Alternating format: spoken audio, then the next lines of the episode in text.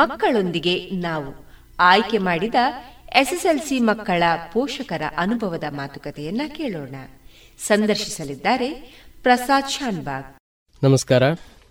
Radio ಪಾಂಚಜನ್ಯದ ಎಲ್ಲ ಕೇಳುಗರಿಗೆ ಸ್ವಾಗತ.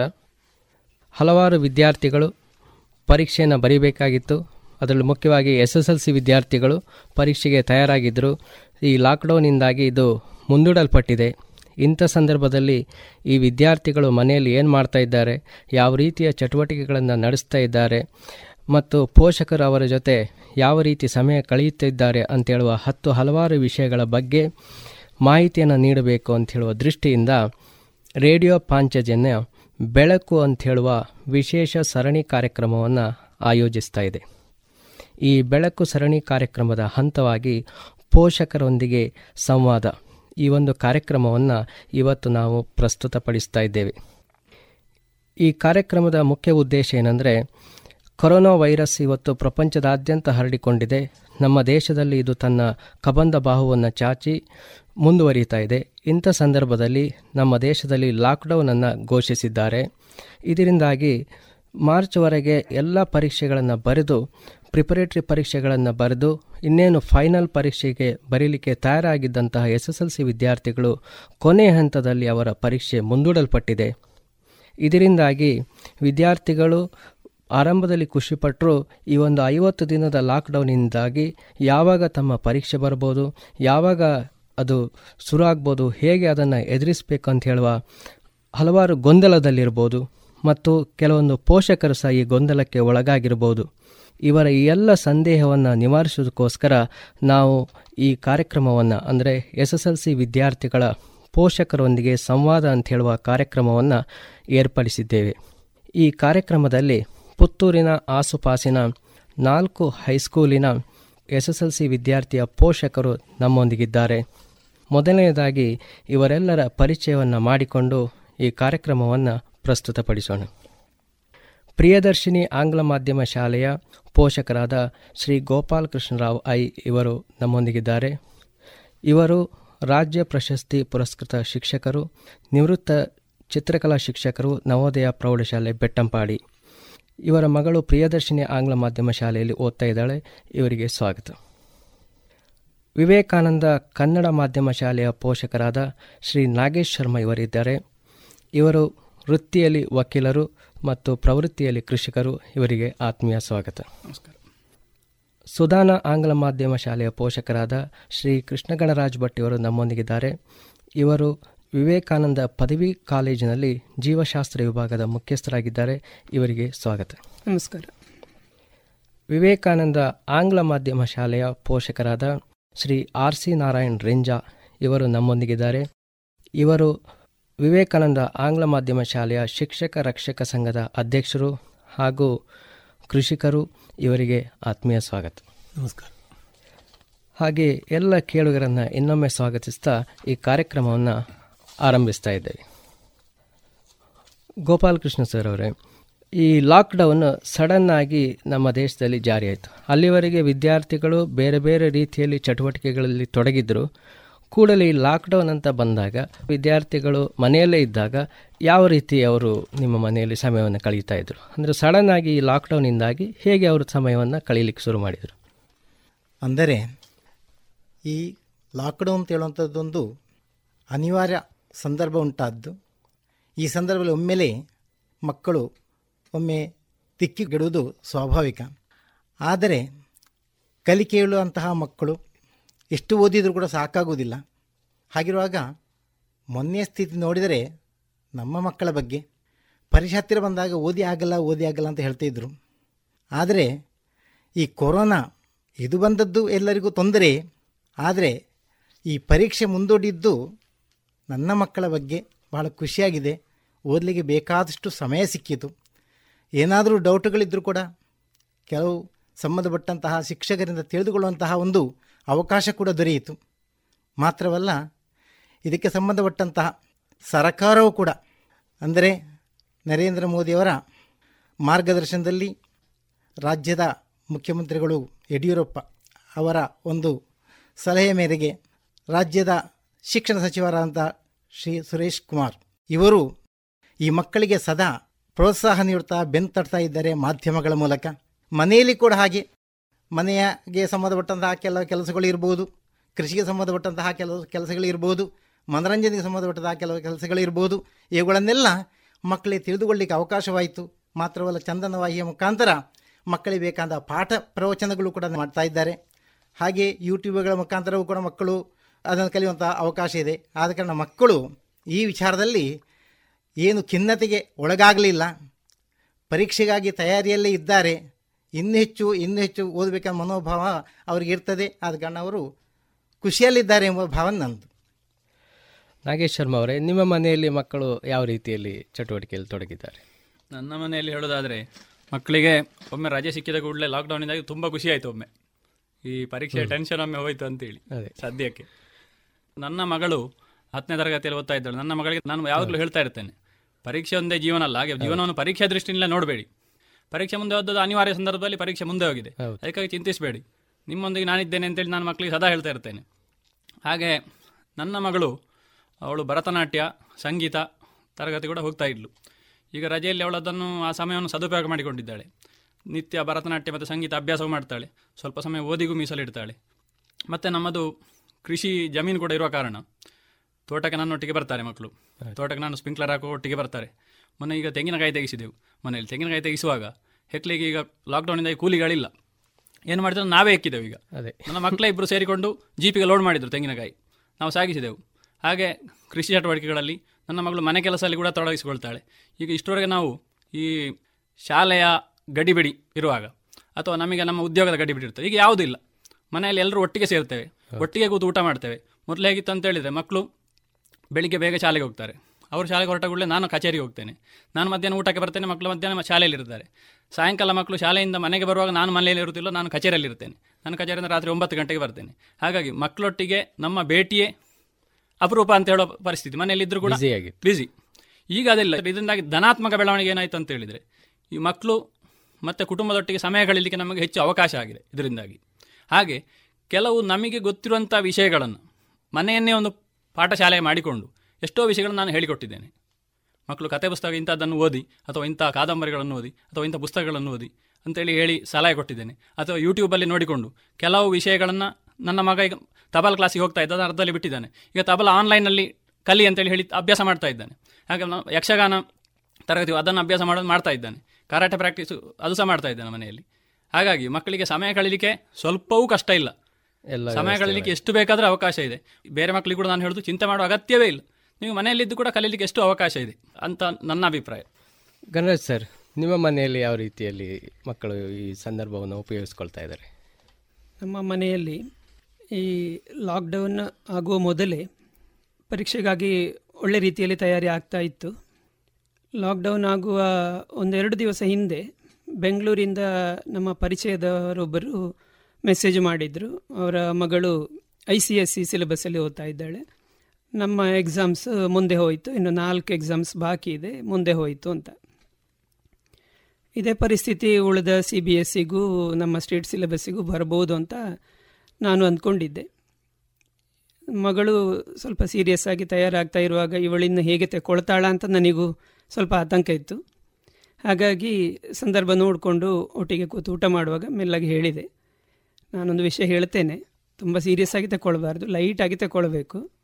ನನ್ನ ಅಪ್ಪ ಹೇಳ್ತಾ ಇದ್ದರು, ಯಾವುದೇ ಆದರೂ ಆಗುವುದೆಲ್ಲ ಒಳ್ಳೆಯದಕ್ಕೆ ಅಂತ ತೆಕೊಳ್ಬೇಕು ಅಂತ. ಹಾಗೆ ಸಂದರ್ಭ ಹೀಗುಂಟು, ನ್ಯೂಸಲ್ಲೆಲ್ಲ ನಾವು ಕೇಳ್ತಾ ಇದ್ದೇವೆ ಕೊರೋನಾದ ಬಗ್ಗೆ. ಹೀಗೆ ICSE ಸಿಲೆಬಸ್ಸಿದು ಎಕ್ಸಾಮ್ ಪೋಸ್ಟ್ಪೋನ್ ಮಾಡಿದ್ರಂತೆ. ಕೂಡಲೇ ಅವಳು ಕಾನ್ಫಿಡೆಂಟ್ ಆಗಿ ಹೇಳಿದ್ದು, ನಮ್ಮದು ಆಗಲಿಕ್ಕಿಲ್ಲ, ಕರ್ನಾಟಕದಲ್ಲಿ ಅಂತ ಕೇಸೆಲ್ಲ ಈಗಿಲ್ಲಲ್ಲ, ಕಡಿಮೆ ಇತ್ತು, ಹಾಗಾಗಿ ICSE ಅದು ನ್ಯಾಷನಲ್ ಲೆವೆಲ್ ಅಲ್ಲ, ಅವರಿಗೆ ಅನಿವಾರ್ಯ, ನಮ್ಮದಾಗಲಿಕ್ಕಿಲ್ಲ, ನಾನು ಅದು ಮುಂದುವರಿಸ್ತೇನೆ ಅಂತ. ತುಂಬ ಖುಷಿಯಾಯಿತು, ಪಾಸಿಟಿವ್ ಆಗಿ ತಗೊಂಡಿದ್ದಾಳೆ ಅಂತ. ಮತ್ತೆ 2 ದಿವಸ ಕಳೆಯುವಾಗ ನಮಗೂ ಅದೇ ಪರಿಸ್ಥಿತಿ ಬಂದಾಗ ನಾನು ಹೇಳಿದ ಸಂಗತಿ ಒಳ್ಳೆ ವರ್ಕ್ ಆಯಿತು ಅಂತ ನನಗೂ ಖುಷಿಯಾಯಿತು. ಮೊದಲೇ ಮೆಂಟಲಿ ಪ್ರಿಪೇರ್ ಆಗಿತ್ತು, ಹಾಗಾಗಿ ತುಂಬ ಸೀರಿಯಸ್ ಆಗಿ ತಗೊಳ್ಳಿಲ್ಲ ನಾನು. ಎಕ್ಸಾಮಿಗೆ ತಯಾರಾದರೂ ಹೆಚ್ಚಿನ ತಯಾರಿಗೆ ಅವಕಾಶ ಇದೆ ಅಂತ ಆಗಲೇ ಗೋಪಾಲಕೃಷ್ಣ ಅವರು ಹೇಳಿದರು. ಹಾಗೆ ಪಾಸಿಟಿವ್ ಆಗಿ ತಗೊಂಡು ಹೌದು ಪ್ಲಸ್ ಆಯಿತು. ಎಷ್ಟೇ ಓದಿದ್ರೂ ಇನ್ನೂ ಓದಲಿಕ್ಕೆ ಅವಕಾಶ ಇರ್ತದೆ, ಸಣ್ಣ ಸಣ್ಣ ಡೌಟ್ಗಳು ಇದ್ದೇ ಇರ್ತದೆ, ಅದನ್ನು ಇನ್ನೂ ಹೆಚ್ಚು ಸಮಯದ ಸದುಪಯೋಗ ಪಡಿಸಿಕೊಳ್ಬಹುದು ಅಂತ ತಗೊಂಡಿದ್ದಾಳೆ. ಇನ್ನು ಖಿನ್ನತೆಗೆ ಒಳಗಾಗುವ ಪ್ರಮೇಯವೇ ಇಲ್ಲ. ನಾಗೇಶ್ವರರಾವ್ ಹೇಳಿದಾಗೆ ಈಗ ಸಾಮಾನ್ಯ ಎಲ್ಲ ಮಕ್ಕಳು ಈಗ ಎಕ್ಸ್ಟ್ರಾ ಕರಿಕ್ಯುಲರ್ ಆಕ್ಟಿವಿಟೀಸಲ್ಲಿ ತೊಡಗಿಸ್ಕೊಳ್ತಾ ಇರ್ತಾರೆ. ನನ್ನ ಮಗಳು ಹಾಗೆ ಸಂಗೀತ ಸೀನಿಯರ್ ಗ್ರೇಡ್ ಎಕ್ಸಾಮಿಗೆ ಕಟ್ಟಿದ್ದಾಳೆ. SSLC ಎಕ್ಸಾಮಿಂದಾಗಿ ಸಂಗೀತ ಸ್ವಲ್ಪ ಹಿಂದೆ ಹೋಗಿತ್ತು. ವಾರದ ಕ್ಲಾಸಿಗೆ ಅಟೆಂಡ್ ಆಗೋದು, ಹಿಂದಿನ ಕ್ಲಾಸ್ ಇದನ್ನು ಮಾತ್ರ ಸ್ವಲ್ಪ ಪ್ರಾಕ್ಟೀಸ್ ಮಾಡೋದು, ಅದು ಕೆಲವೊಮ್ಮೆ ನಾವೇ ಹೇಳಬೇಕಾಗ್ತಿತ್ತು ಸಂಗೀತ ಪೂರ್ತಿ ಬಿಡಬೇಡ ಅಂತ. ಮರುದಿವಸದಿಂದಲೇ ಸಂಗೀತ ಎಕ್ಸಾಮಿಗೆ ತಯಾರಿ ಸ್ಟಾರ್ಟ್ ಆಯಿತು. ಅದ್ರ ಜೊತೆಗೆ ವಯಲಿನ್ ಪ್ರಾಕ್ಟೀಸು ಒಂದೂವರೆ ತಿಂಗಳಿಂದ ಬಾಕಿಯಾಗಿತ್ತು. ವಯಲಿನ್ ಕಬೋರ್ಡಿಂದ ಹೊರಗೆ ಬಂದಿರಲಿಲ್ಲ, ಅದು ಮೆಲ್ಲಗೆ ಹೊರಗೆ ಬಂತು, ಅದು ಪ್ರಾಕ್ಟೀಸ್ ಶುರುವಾಯಿತು. ಸ್ವಲ್ಪ ಕಿಚನ್ನಲ್ಲಿ ಅಮ್ಮನೊಟ್ಟಿಗೆ ಕಾಲ ಕಳೆಯೋದು, ಯೂಟ್ಯೂಬಲ್ಲಿ ನೋಡಿ ಹೊಸ ರೆಸಿಪಿ ಟ್ರೈ ಮಾಡೋದು, ಇಂಥದ್ದೆಲ್ಲ ಶುರುವಾಯಿತು. ಹಾಗಾಗಿ ಖಿನ್ನತೆಗೆ ಒಳಗಾಗುವ ಸಂದರ್ಭ ಬರಲೇ ಇಲ್ಲ. ಜೊತೆಗೆ ಈ ಕೊರೋನಾದ ಬಗ್ಗೆ ಟಿವಿಯಲ್ಲಿ ನ್ಯೂಸ್ಗಳೆಲ್ಲ ಹೆಚ್ಚಿನ ಮಾಹಿತಿ ಸಿಗಬೇಕು ಅಂತ ಒಂದಷ್ಟು ಹೊತ್ತು ನಾವೆಲ್ಲರೂ ಒಟ್ಟಿಗೆ ಕೂತ್ಕೊಳ್ತಿದ್ದೆವು. ಪ್ರಧಾನಿ ನರೇಂದ್ರ ಮೋದಿಯವರ ಭಾಷಣ ಕೇಳಲಿಕ್ಕೆ ಇಂಥ ದಿವಸ ಇಷ್ಟು ಹೊತ್ತಿಗೆ ಭಾಷಣ ಅಂತ ಮೊದಲೇ ಗೊತ್ತಿದ್ದ ಕಾರಣ ಆ ಹೊತ್ತಿಗೆ ಎಲ್ಲರೂ ಒಟ್ಟಿಗೆ ಕೂತು ಅದನ್ನು ಫುಲ್ ಕೇಳಿ ಎಲ್ಲ ಆ ಬಗ್ಗೆ ಸವಿವರವಾದ ಮಾಹಿತಿಯನ್ನು ಪಡ್ಕೊಂಡು ಎಲ್ಲ ಮೆಂಟಲಿ ಪ್ರಿಪೇರ್ ಆಗಿದ್ದೆವು. ಹಾಗಾಗಿ ಏನು ಸಮಸ್ಯೆ ಏನಿಲ್ಲ. ಆರ್ ಸಿ ನಾರಾಯಣ್ ಅವರೇ, ನಿಮ್ಮ ಮನೆಯಲ್ಲಿ ಯಾವ ರೀತಿಯಲ್ಲಿ ಮಕ್ಕಳು ಚಟುವಟಿಕೆಯಲ್ಲಿ ತೊಡಗಿದ್ರು? ವಿಶೇಷವಾಗಿ ಪರೀಕ್ಷೆಗೆ ಒಂದು ತಿಂಗಳಿರುವಂಥ ಸಂದರ್ಭದಲ್ಲಿ ಲಾಕ್ಡೌನ್ ಘೋಷಣೆ ಆಗುತ್ತೆ, ಶಾಲೆಗೆ ರಜೆಯನ್ನು ಘೋಷಣೆ ಮಾಡ್ತಾರೆ. ಮಕ್ಕಳು ಶಾಲೆಗೆ ರಜೆ ಸಿಕ್ಕಿದ ತಕ್ಷಣ ಒಂದಷ್ಟು ರಿಲ್ಯಾಕ್ಸ್ ಆಗಿಬಿಡ್ತಾರೆ, ಇದು ಇರುವಂಥ ವಿಚಾರ. ಆದರೂ ಕೂಡ ಆ ರಿಲ್ಯಾಕ್ಸೇಷನನ್ನು ಮನೆಯಲ್ಲಿ ನಾವು ಹೇಗೆ ತೊಡಗಿಸ್ಕೊಂಡೆವು ಅಂದರೆ, ಮಕ್ಕಳು ಪರೀಕ್ಷೆಯ ಭಯದಿಂದ ಹೊರಗೆ ಬರಬೇಕು ಅನ್ನುವಂಥ ಕಾರಣಕ್ಕೋಸ್ಕರ ಅವರನ್ನು ಫೀಡ್ಬ್ಯಾಕ್ ಮಾಡುವಂಥ ಕೆಲಸ ಕಾರ್ಯಗಳನ್ನು ಈ ಹಿಂದೆಯೂ ನಾವು ಮಾಡ್ತಾ ಇರುವ ಸಂದರ್ಭದಲ್ಲಿ ಒಂದಷ್ಟು ಬೂಸ್ಟ್ ಕೊಡುವಂಥ ಕೆಲಸ ಮಾಡಿದೆವು. ಯಾವಾಗ ಲಾಕ್ಡೌನ್ ಘೋಷಣೆ ಆಯಿತು, 22ನೇ ತಾರೀಕಿಗೆ ಪ್ರಧಾನಿಯವರು ಒಂದಿನದ ಮಟ್ಟಿಗೆ ಜನತಾ ಕರ್ಫ್ಯೂವನ್ನು ಘೋಷಣೆ ಮಾಡ್ತಾರೆ. ಈ ರೀತಿಯ ವಿಚಾರಗಳು ಮಕ್ಕಳ ತಲೆಯಲ್ಲಿ ತುಂಬಿ ಹೋಗಿರುತ್ತೆ. 2-3-4 ದಿವಸದಲ್ಲಿ ಕೊರೋನಾ ಬಗ್ಗೆಯೇ ಮಾತುಗಳು, ಬೇರೆ ವಿಚಾರದ ಬಗ್ಗೆ ಗಮನ ಹರಿಸಲಿಲ್ಲ. ಯಾಕಂದರೆ ಹೌದು, ಎಲ್ಲ ಚಾನೆಲ್ಗಳಲ್ಲಿ, ಎಲ್ಲ ಮಾಧ್ಯಮಗಳಲ್ಲಿ, ಮನೆಯಲ್ಲಿ ಮತ್ತು ವ್ಯಕ್ತಿಗಳಲ್ಲಿ ಯಾರು ಮಾತನಾಡೋದಿದ್ರು ಫೋನಲ್ಲಿ ಮಾತಾಡೋದು ಕೂಡ ಈ ವಿಚಾರವನ್ನು ಬಿಟ್ಟು ಬೇರೆ ವಿಚಾರಗಳು ಮಾತಾಡ್ತಿರಲಿಲ್ಲ. ಒಂದು ವಾರ ಬಿಟ್ಟ ತಕ್ಷಣ ಒಂದು ತಲಾಹದಿಗೆ ಬಂದಂಥ ಸಂದರ್ಭದಲ್ಲಿ ಆ ಲಾಕ್ಡೌನ್ ಮುಂದುವರಿಕೆ ಆರಂಭ ದಿನಗಳು ಬಂತು. ಆರಂಭ ದಿನದಲ್ಲಿ ಮತ್ತೆ ಸಮಯ ನಿಗದಿ ಮಾಡುವಂಥ ಕೆಲಸವನ್ನು ಆರಂಭಿಸಿದೆವು. ಯಾವುದಕ್ಕೆ ಜೋಡಣೆ ಮಾಡಬೇಕು, ಯಾವುದೇ ಕೆಲಸವನ್ನು ಆರಂಭಿಸಬೇಕು ಅನ್ನುವಂಥ ವಿಚಾರವನ್ನು ಮಕ್ಕಳಿಗೆ ಮುಟ್ಟುವಂಥ ಪ್ರಯತ್ನವನ್ನು ನಾವು ಮಾಡಿದೆವು. ವಿಶೇಷವಾಗಿ ನಾನೊಬ್ಬ ಉದ್ಯಮ ಕ್ಷೇತ್ರದಲ್ಲಿ ಕೆಲಸ ಮಾಡಿದವನು, ರಾಜಕೀಯ ಕ್ಷೇತ್ರದಲ್ಲಿ ಕೆಲಸ ಮಾಡಿದವನು. ವಕೀಲರು ಹೇಳಿದಾಗೆ ಹೊರಗಡೆ ಹೆಚ್ಚು ಸಮಯವನ್ನು ಕಳೆಯುವಂಥ ಸಂದರ್ಭದಲ್ಲಿ ಮನೆಯಲ್ಲಿರುವಂಥ ಅವಕಾಶ ನಮ್ಮ ಪಾಲಿಗೆ ಒದಗಿ ಬಂತು. ವಿಶೇಷವಾಗಿ ಶಿಕ್ಷಕರು ಇರ್ಬೋದು ಅಥವಾ ಲೆಕ್ಚರರ್ಸ್ ಯಾರಿರ್ಬೋದು, ಅವರಿಗೂ ಕೂಡ ಮನೆಯಲ್ಲಿ ಇರಲಿಕ್ಕೆ ಅವಕಾಶಗಳಿರುವುದಿಲ್ಲ. ಆದರೆ ಈ ಬಾರಿ ಒಂದು ಒಳ್ಳೆಯ ಅವಕಾಶ ಆಯಿತು. ಒಂದು ಕುಟುಂಬ ಸ್ನೇಹಿ ಜೀವನವನ್ನು ನಡೆಸಲಿಕ್ಕೆ ಮತ್ತು ನಮ್ಮ ಮಕ್ಕಳೊಂದಿಗೆ ಒಂದು ವಿಭಿನ್ನವಾದಂಥ ವಿಚಾರಧಾರೆಗಳನ್ನು ಹಂಚಿಕೊಳ್ಳಲಿಕ್ಕೆ ಒಂದು ಅವಕಾಶ ಆಯಿತು. ಆ ಕಾರಣಕ್ಕೋಸ್ಕರ ಮಕ್ಕಳು ಒಂದಷ್ಟು ತೊಡಗಿಸಿಕೊಂಡ್ರು. ನಾನೊಬ್ಬ ಕೃಷಿಕನಾಗಿರೋದ್ರಿಂದ ಈಗಲೇ ಉಲ್ಲೇಖ ಮಾಡಿದರು, ನಾವು ಸ್ಪ್ರಿಂಕ್ಲರ್ ಹಾಕಲಿಕ್ಕೆ ಅವರನ್ನೇ ಬಿಟ್ಟು ಬಿಡೋದು, ನೀನೇ ಸ್ಪ್ರಿಂಕ್ಲರ್ ಹಾಕಿ ಚೇಂಜ್ ಮಾಡಬೇಕು, ನಿನಗೆ ಈ ಸಮಯ ನಿಗದಿ, 9 ಗಂಟೆಗೆ ಕರೆಂಟ್ ಇದೆ ಅಂತಾದರೆ 8ವರೆಗೆ ಹೋಗಿ ಸ್ಪ್ರಿಂಕ್ಲರ್ಸ್ ಹಾಕಿ ರೆಡಿ ಮಾಡಬೇಕು. ಮರುದಿವಸ ಏನು ಕಾರ್ಯಕ್ರಮ ಅಂದರೆ ಬೇರೆ ಏನು ಕೆಲಸ ಕಾರ್ಯಗಳಿದೆ, ಇವತ್ತು ತೋಟಗಳನ್ನು ಸ್ವಚ್ಛತೆ ಮಾಡೋ ಕೆಲಸವನ್ನು ನಾವೆಲ್ಲರೂ ಮಾಡಿದೆ. ನಮ್ಮ ಊರಲ್ಲೆಲ್ಲ ಕೃಷಿಕರು ಏನು ಮಾಡಿದ್ದಾರೆ ಅಂದರೆ ಪೂರ್ತಿ ತಿಂಗಳನ್ನು ಕೃಷಿಗೆ ಈ ವಿಚಾರಗಳಿಗೆ ಒತ್ತು ಕೊಟ್ಟು ಈ ಕೆಲಸವನ್ನು ಮಕ್ಕಳೊಂದಿಗೆ ಮಾಡಿರೋದಕ್ಕೋಸ್ಕರ ಮಕ್ಕಳು ಒಂದಷ್ಟು ಕೃಷಿ ಚಟುವಟಿಕೆಯಲ್ಲಿ ಭಾಗಿಯಾಗುವಂಥ ಅವಕಾಶ ಆಯಿತು. ಒಂದು ಹಂತದಲ್ಲಿ ಮಕ್ಕಳಿಗೆ ಒಂದೇ ಇತ್ತು, ನಾವು ಪರೀಕ್ಷೆಗೆ ತಯಾರಾಗಬೇಕು, ಪರೀಕ್ಷೆ ಬಿಟ್ಟು ಬೇರೆ ಏನಿಲ್ಲ, ನಾವು ತೋಟಕ್ಕೆ ಒಬ್ಬ ಕರೆದರೂ ಕೂಡ ಎಂಕು ಓದೇರುಂಡು ಅನ್ನುವಂಥ ಮಾತುಗಳು ಆ ಮಕ್ಕಳಲ್ಲಿ ಬಂತು. ಆ ನೆಲೆಯಲ್ಲಿ ಈ ಲಾಕ್ಡೌನ್ ಆದ ಸಂದರ್ಭದಲ್ಲಿ ಇದನ್ನು ಉಪಯೋಗಿಸಿಕೊಂಡು ಮಕ್ಕಳನ್ನು ಕೃಷಿ ಚಟುವಟಿಕೆಯಲ್ಲಿ ತೊಡಗಿಸಿಕೊಂಡಿದ್ದೆವು. ಹಾಗೂ ನನ್ನ ಮಗ ಒಬ್ಬ ಸ್ಪೋರ್ಟ್ಸ್ ಮ್ಯಾನ್, ಅವನಿಗೆ ಬೆಳಿಗ್ಗೆ ನನ್ನ ಮನೆ ಹತ್ತಿರ ಶಾಲೆ ಗ್ರೌಂಡ್ ಇರೋದು, ಅಲ್ಲಿ ಯಾರು ಹೆಚ್ಚಿನ ಜನರೇನು ಇರಲಿಲ್ಲ, 1-2 ಜನ ಇರ್ತಿದ್ರು. ಆ ಸಂದರ್ಭದಲ್ಲಿ ಕೂಡ ಮಕ್ಕಳನ್ನು ಆ ಕ್ರೀಡೆಗೆ ಪ್ರೋತ್ಸಾಹಿಸುವಂಥ ಮತ್ತು 1 ಗಂಟೆ ಅವನು ಪೂರ್ತಿಯಾಗಿ ಹಾರ್ಡ್ ವರ್ಕ್ ಮಾಡುವಂಥ ಕೆಲಸವನ್ನು ಮಾಡ್ತಿದ್ದ. ಇವತ್ತು ಕೂಡ ಅವನು ಮುಂದುವರಿಸಿಕೊಂಡು ಬಂದಿದ್ದಾನೆ. ಈಗ ಕ್ಲಾಸ್ ಏನು ಆನ್ಲೈನ್ ಕ್ಲಾಸ್ಗಳಿರ್ಬೋದು ಅಥವಾ ಮಾಧ್ಯಮದಲ್ಲಿ ಬರತಕ್ಕಂಥ ಕ್ಲಾಸ್ಗಳಿರ್ಬೋದು, ಅದಕ್ಕೆ ಸಮಯ ನಿಗದಿ ಮಾಡಿಕೊಂಡು ಪೂರ್ಣ ರೀತಿಯಲ್ಲಿ ಓದುವಿಕೆಗೆ ತೊಡಗಿಸಿಕೊಂಡಿದ್ದಾರೆ. ಎಲ್ಲ ಕೇಳಿದ್ರಲ್ಲ, ನಮ್ಮ ಈ ಪೋಷಕರು ಹೇಳಿದ ಮಾತು, ಈ ಕೊರೋನಾದಿಂದಾಗಿ ಒಂದು ಧನಾತ್ಮಕವಾದಂಥ ಒಂದು ಅಂಶ ನಮಗೆ ಇಲ್ಲಿ ಬರ್ತದೆ. ಏನಂದರೆ ಮಕ್ಕಳಿಗೆ ಬಹಳ ಮುಖ್ಯವಾಗಿ ಬೇಕಾದ್ದು ತಂದೆ ತಾಯಿಯ ಪ್ರೀತಿ ವಾತ್ಸಲ್ಯ, ಇದು ಈ ಸಂದರ್ಭದಲ್ಲಿ ಜಾಸ್ತಿಯೇ ಸಿಕ್ಕಿದೆ ಅಂತ ಹೇಳ್ಬೋದು. ಸೊ ಮಕ್ಕಳು ಮನೆಯಲ್ಲಿ ಕುಟುಂಬದ ಅಜ್ಜ ಅಜ್ಜಿ ಅಪ್ಪ ಅಮ್ಮ ಅಣ್ಣ ತಮ್ಮ ಅವರೆಲ್ಲರ ಒಟ್ಟಿಗೆ ಕಾಲ ಕಳೆಯುವಂಥ ಒಂದು ಸಂದರ್ಭ ಇದು ನಮಗೆ ಒದಗಿಸಿಕೊಟ್ಟಿದೆ. ಸೊ ಇದರಿಂದ ಏನು ಗೊತ್ತಾಗಿದೆ, ಪ್ರತಿ ವರ್ಷಕ್ಕೊಮ್ಮೆ ಒಂದು ವಾರ ಆದರೂ ಈ ಥರ ನಾವು ಎಲ್ಲರೂ ಮನೆಯಲ್ಲಿರುವಂಥ ಒಂದು ಎಲ್ಲ ಯಾವುದೇ ಇದಿಲ್ಲದೆ ಈ ಥರ ಲಾಕ್ಡೌನ್ ಆಗಿ ಅಂದರೆ ಈ ಥರ ಇದು ಬಂದಲ್ಲ, ನಮ್ಮಷ್ಟಕ್ಕೆ ನಾವೇ ಒಂದು ಸ್ವಇಚ್ಛೆಯಿಂದ ಮನೆಯಲ್ಲಿ ಇದ್ದು ನಮ್ಮ ಮಕ್ಕಳೊಟ್ಟಿಗೆ ಕಲಿಯುವಂಥ ಒಂದು ಇದನ್ನು ನಾವು ಮಾಡಬೇಕಾ, ಈ ಬಗ್ಗೆ ಚಿಂತಿಸಬೇಕಾದಂಥ ಒಂದು ಅವಶ್ಯಕತೆ ಈ ಸಂದರ್ಭದಲ್ಲಿ ಕಂಡು ಬರ್ತಾ ಇದೆ. ಇಲ್ಲಿ ಮುಂದಿನ ಒಂದು ಇದನ್ನು ನೋಡೋಣ. ಈಗ ಲಾಕ್ಡೌನಿಂದಾಗಿ ಏನಾಗಿದೆ ಅಂದರೆ ಮನೆಯೇ ಶಾಲೆ ಆಗಿದೆ. ಮನೆಯೇ ಶಾಲೆ, ಅವರವರ ಪೋಷಕರೇ ಶಿಕ್ಷಕರಾಗಿದ್ದಾರೆ.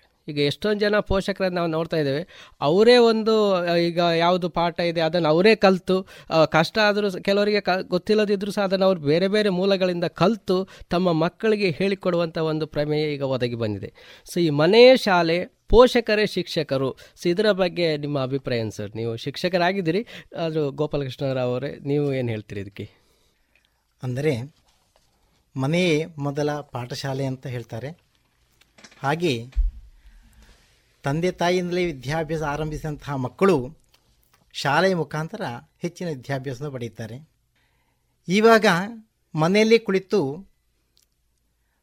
ಅಲ್ಲಿಯ ಹಿರಿಯರ ಮುಖಾಂತರ ತನ್ನ ಶಿಸ್ತು ಇರ್ಬೋದು, ನಡತೆ ಇರ್ಬೋದು, ಆನಂತರ ದೇವರ ಪ್ರಾರ್ಥನೆ ಇರ್ಬೋದು, ಕೃಷಿ ಚಟುವಟಿಕೆ ಇರ್ಬೋದು, ಮನೆಯ ಸ್ವಚ್ಛತೆ ಇರ್ಬೋದು, ಪರಿಸರ ಸ್ವಚ್ಛತೆ ಇರ್ಬೋದು, ಅಥವಾ ಒಂದು ಪ್ರಾಣಿ ಪಕ್ಷಿಗಳಿಗೆ ಒಂದು ನೀರಿಡುವಂಥದ್ದು ಅಥವಾ ಅವುಗಳಿಗೆ ಕಾಳುಗಳನ್ನು ಹಾಕುವಂಥದ್ದು, ಅವುಗಳ ಮೇಲಿರುವಂಥ ಪ್ರೀತಿ, ಪರಿಸರ ಪ್ರೇಮ, ಹಾಗೆ ಜೀವನದಲ್ಲಿ ಯಾವ ರೀತಿ ನಾವು ಯಶಸ್ಸನ್ನು ಗಳಿಸಬೇಕು ಅಂತ ಹೇಳುವಂತಹ ವಿಚಾರಕ್ಕೆ ಪೂರಕವಾದಂತಹ ಒಂದು ವಿಚಾರಗಳನ್ನು, ಅಂದರೆ ಸ್ಫೂರ್ತಿದಾಯಕವಾದಂತಹ ಚಿಂತನೆಯನ್ನು ಮನೆಯಲ್ಲೇ ಕಲಿಯುವಂಥ ಒಂದು ಅವಕಾಶ ದೊರೆಯಿತು. ನಾವೇ ಅವರಿಗೆ ಈ ರೀತಿ ಇರಬೇಕು, ಈ ರೀತಿಯ ಒಂದು ಪರಿಸರ ಇರ್ತದೆ, ನಾವು ಜಾಗೃತರಾಗಿರಬೇಕು, ನಮ್ಮ ಜೀವನ ನಮ್ಮ ಕೈಯಲ್ಲಿ ಇದೆ ಎಂಬಿತ್ಯಾದಿ ವಿಚಾರಗಳ ಬಗ್ಗೆ ಶಾಲೆಯಲ್ಲಿ ಹೇಳುವಂಥದ್ದು ನಾವೇ ಹೇಳಿಕೊಂಡು ಅವರಿಗೆ ನಾವು ಮಾರ್ಗದರ್ಶನ ನೀಡ್ತಾ ಇದ್ದೇವೆ.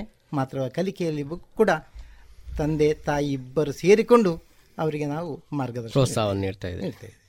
ನಾಗೇಶ್ ಸರ್ ಅವರೇ, ಮಕ್ಕಳಿಗೆ ನೀವೀಗ ಬೇರೆ ಬೇರೆ ಸಬ್ಜೆಕ್ಟ್ ಇದೆ, ನಿಮ್ಮ ಹತ್ರ ಯಾವ್ದಾದ್ರು ಅವ್ರು ಕೇಳಿದಾರ ಅಥವಾ ನೀವೇನಾದರೂ ಕಲಿತು ಅದನ್ನು ಅಥವಾ ನಿಮಗೆ ಗೊತ್ತಿದ್ದದನ್ನು ಹೇಳಿಕೊಡ್ಲಿಕ್ಕೆ ನೀವೇನಾದ್ರು ಟ್ರೈ ಮಾಡಿದ್ರೆ? ಯಾಕಂದರೆ ಶಿಕ್ಷಕರಿಗೆ ಸಿಗ್ತಾ ಇಲ್ಲ ಅವರಿಗೆ. ನೀವೇ ಆ ಥರ ಏನಾದ್ರು ಒಂದು ಪ್ರಯತ್ನವನ್ನು ಮಾಡಿದ್ದೀರಾ? ಹೌದು, ಮಾಡಿದ್ದೇನೆ. ನಾನು ಲಾಯರ್ ಆದ ಕಾರಣ ನನ್ನ ವ್ಯಾಪ್ತಿಗೆ ಸಂಬಂಧಪಟ್ಟ ವಿಷಯಗಳನ್ನು ನಾನು ಹೇಳ್ಬೋದು. ಮತ್ತು ಭಾಷೆಗಳು, ಈ ಇಂಗ್ಲೀಷು ಅಥವಾ ಸಮಾಜ ಅಥವಾ ಗಣಿತವಂಥ ವಿಜ್ಞಾನ ನಮಗೆ ಸ್ವಲ್ಪ ಕಷ್ಟ ಆಗ್ತದೆ, ಯಾಕಂದರೆ ನಾನು ಆ ಬ್ಯಾಕ್ಗ್ರೌಂಡ್ ಬಂದವಲ್ಲ, ಹಾಗೆ ಅದನ್ನು ಹೇಳ್ಬೋದು. ಮತ್ತೊಂದೇನಂತ ಹೇಳಿದರೆ, ಈ ಶಾಲೆಯಲ್ಲಿ ಮಕ್ಕಳು ಪಠ್ಯ ವಿಷಯಗಳನ್ನು ಶಾಲೆಯಲ್ಲಿ ಕಲಿತಾರೆ, ಮತ್ತೇನಾದ್ರು ಸಂಶಯ ಬಂದರೆ ಅವರ ಶಿಕ್ಷಕರಲ್ಲಿ ಮಾರ್ಗದರ್ಶನ ಪಡ್ಕೊಳ್ತಾರೆ. ನನ್ನ ಅಭಿಪ್ರಾಯ ಏನು ಅಂತ ಹೇಳಿದರೆ, ಶಾಲೆಯಲ್ಲಿ ಪಠ್ಯ ವಿಷಯಗಳಿಗೆ ಸಾಕಷ್ಟು ಶಾಲೆಯಲ್ಲಿ ಪ್ರೋತ್ಸಾಹ ಸಿಗ್ತದೆ ಅವರಿಗೆ, ಅಥವಾ ಅಲ್ಲಿ ಅವಕಾಶ ಇದೆ ತಿಳ್ಕೊಳ್ಳಿಕ್ಕೆ. ಮತ್ತು ಈಗ ಆನ್ಲೈನ್ ಮುಖಾಂತರ ಕೂಡ ತಿಳ್ಕೊಳ್ಳಿಕ್ಕೆ ಆಗ್ತದೆ ಪಠ್ಯ ವಿಷಯಗಳನ್ನು, ಅಥವಾ ಅದಕ್ಕೆ ಪುಸ್ತಕಗಳಿದೆ. ಮತ್ತು ಮಕ್ಕಳು ಅಷ್ಟು SSLC ಮುಟ್ಟುವಾಗ ಅಷ್ಟು ತಿಳ್ಕೊಳ್ಳುವಷ್ಟು ಮಕ್ಕಳು ಆಲೋಚನಾ ಶಕ್ತಿ ಬೆಳೆದಿರ್ತದೆ. ಹಾಗಾಗಿ ಅದನ್ನು ನಾವೇ ಕಲಿತು ಅವರಿಗೆ ಪಾಠ ಮಾಡುವಂಥ ಅಗತ್ಯ ಬರುವುದಿಲ್ಲ ಪೋಷಕರು.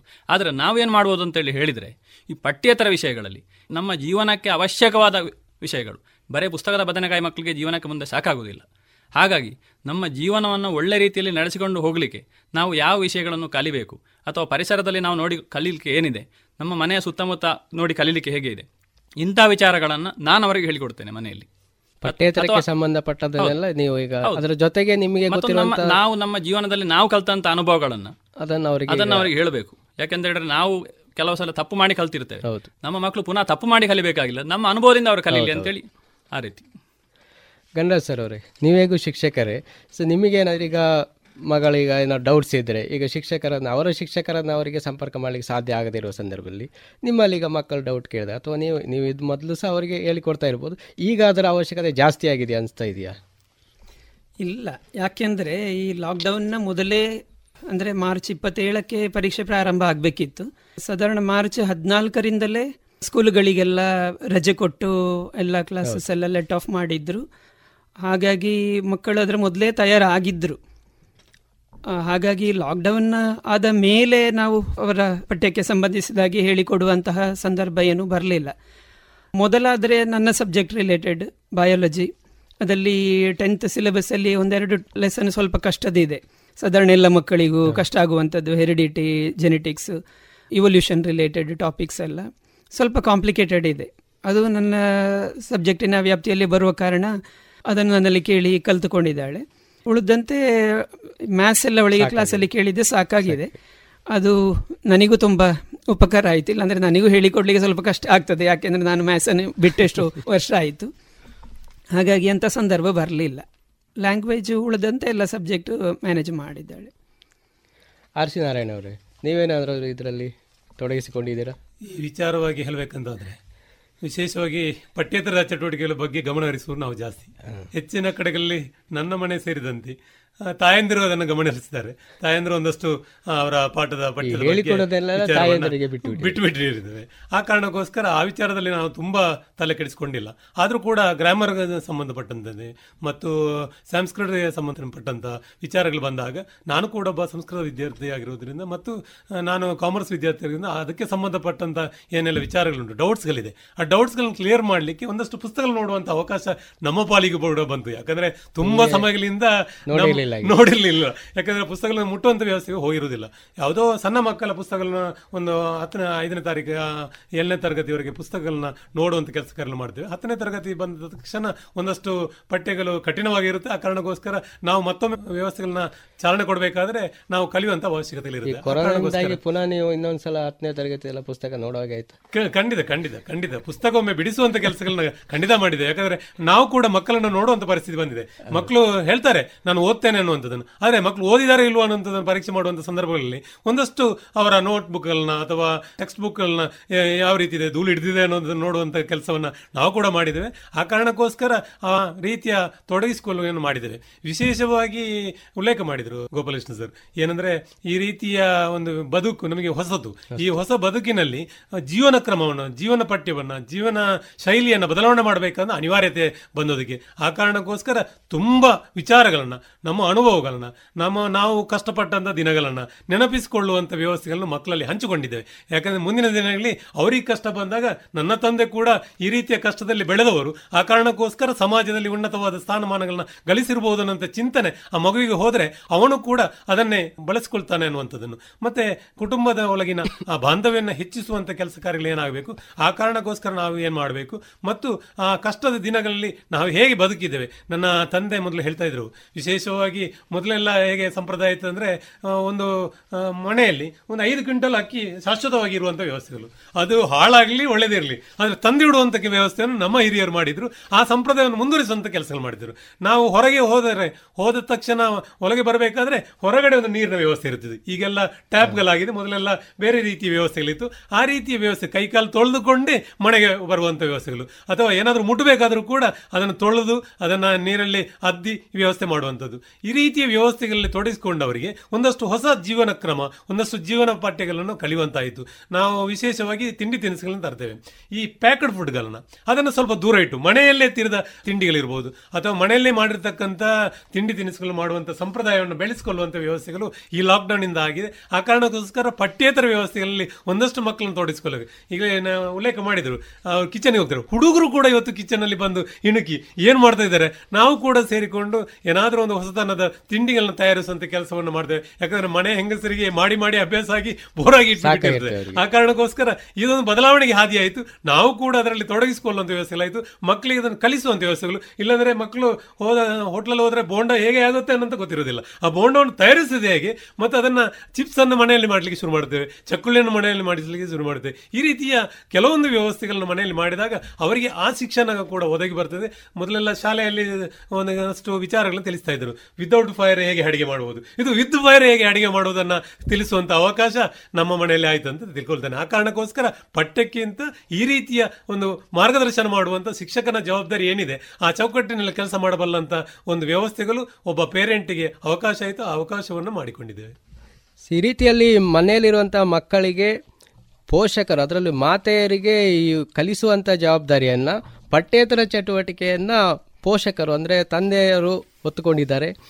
ಈಗ ಫಸ್ಟ್ ಲಾಕ್ಡೌನ್ ಆಯಿತು, ಮತ್ತು 2ನೇ ಸಲ ಪುನಃ ಲಾಕ್ಡೌನ್ ಬರ್ತದೆ, ಲಾಕ್ಡೌನ್ ಘೋಷಿಸ್ತಾರೆ ಅಂಥೇಳಿ ಸಡನ್ನಾಗಿ ಒಂದು 2ನೇ ಸಲ ಲಾಕ್ಡೌನ್ ಬರ್ತದೆ. ಯಾಕೆಂದರೆ ಫಸ್ಟ್ ಲಾಕ್ಡೌನ್ ಮುಗಿದ ಕೂಡಲೇ ಇನ್ನೊಂದು 10-15 ದಿನದಲ್ಲಿ ನಮಗೆ ಎಕ್ಸಾಮ್ ಮಾಡ್ತಾರೆ ಅಂತ ಮಕ್ಕಳೆಲ್ಲ ಒಂದು ತಯಾರಿ ಶುರು ಮಾಡಿದರು. ಪುನಃ ಲಾಕ್ಡೌನ್ ಅಂತ ಇನ್ನೊಂದು ಸಲ ಹೇಳ್ತಾರೆ. ಈಗ ಸೊ ಹಾಗೆ ಪುನಃ ಇದೆಲ್ಲ ಮುಂದೋಗ್ತದೆ. ಆ ಸಂದರ್ಭದಲ್ಲಿ ನಿಮ್ಮ ಮನೆಯಲ್ಲಿ ಮಗು ಏನು ಹೇಳ್ದಿರ್ಬೋದು ನಾಗೇಶ್ ಸರ್ ಅವರೇ? ಲಾಕ್ಡೌನ್ ನಮ್ಮ ಮಟ್ಟಿಗೆ ಅನಿಶ್ಚಿತತೆ ಎಲ್ಲರಿಗೂ ಇದ್ದಂಥದ್ದು. ನನ್ನ ಮಗಳು ಆ ಮಟ್ಟಿಗೆ ಮಾನಸಿಕವಾಗಿ ತಯಾರಿ ಆಗಿದ್ದಾಳೆ. ಆದರೆ ಪರೀಕ್ಷೆ ಅಂತೂ ಖಂಡಿತ ಮಾಡ್ತಾರೆ ಅಂತೇಳಿ ಅವಳಿಗೆ ನಂಬಿಕೆ ಇದೆ. ಹಾಗಾಗಿ ಅವಳ ಅಧ್ಯಯನ ಮಾಡೋದನ್ನು ನಿಲ್ಲಿಸಲಿಲ್ಲ.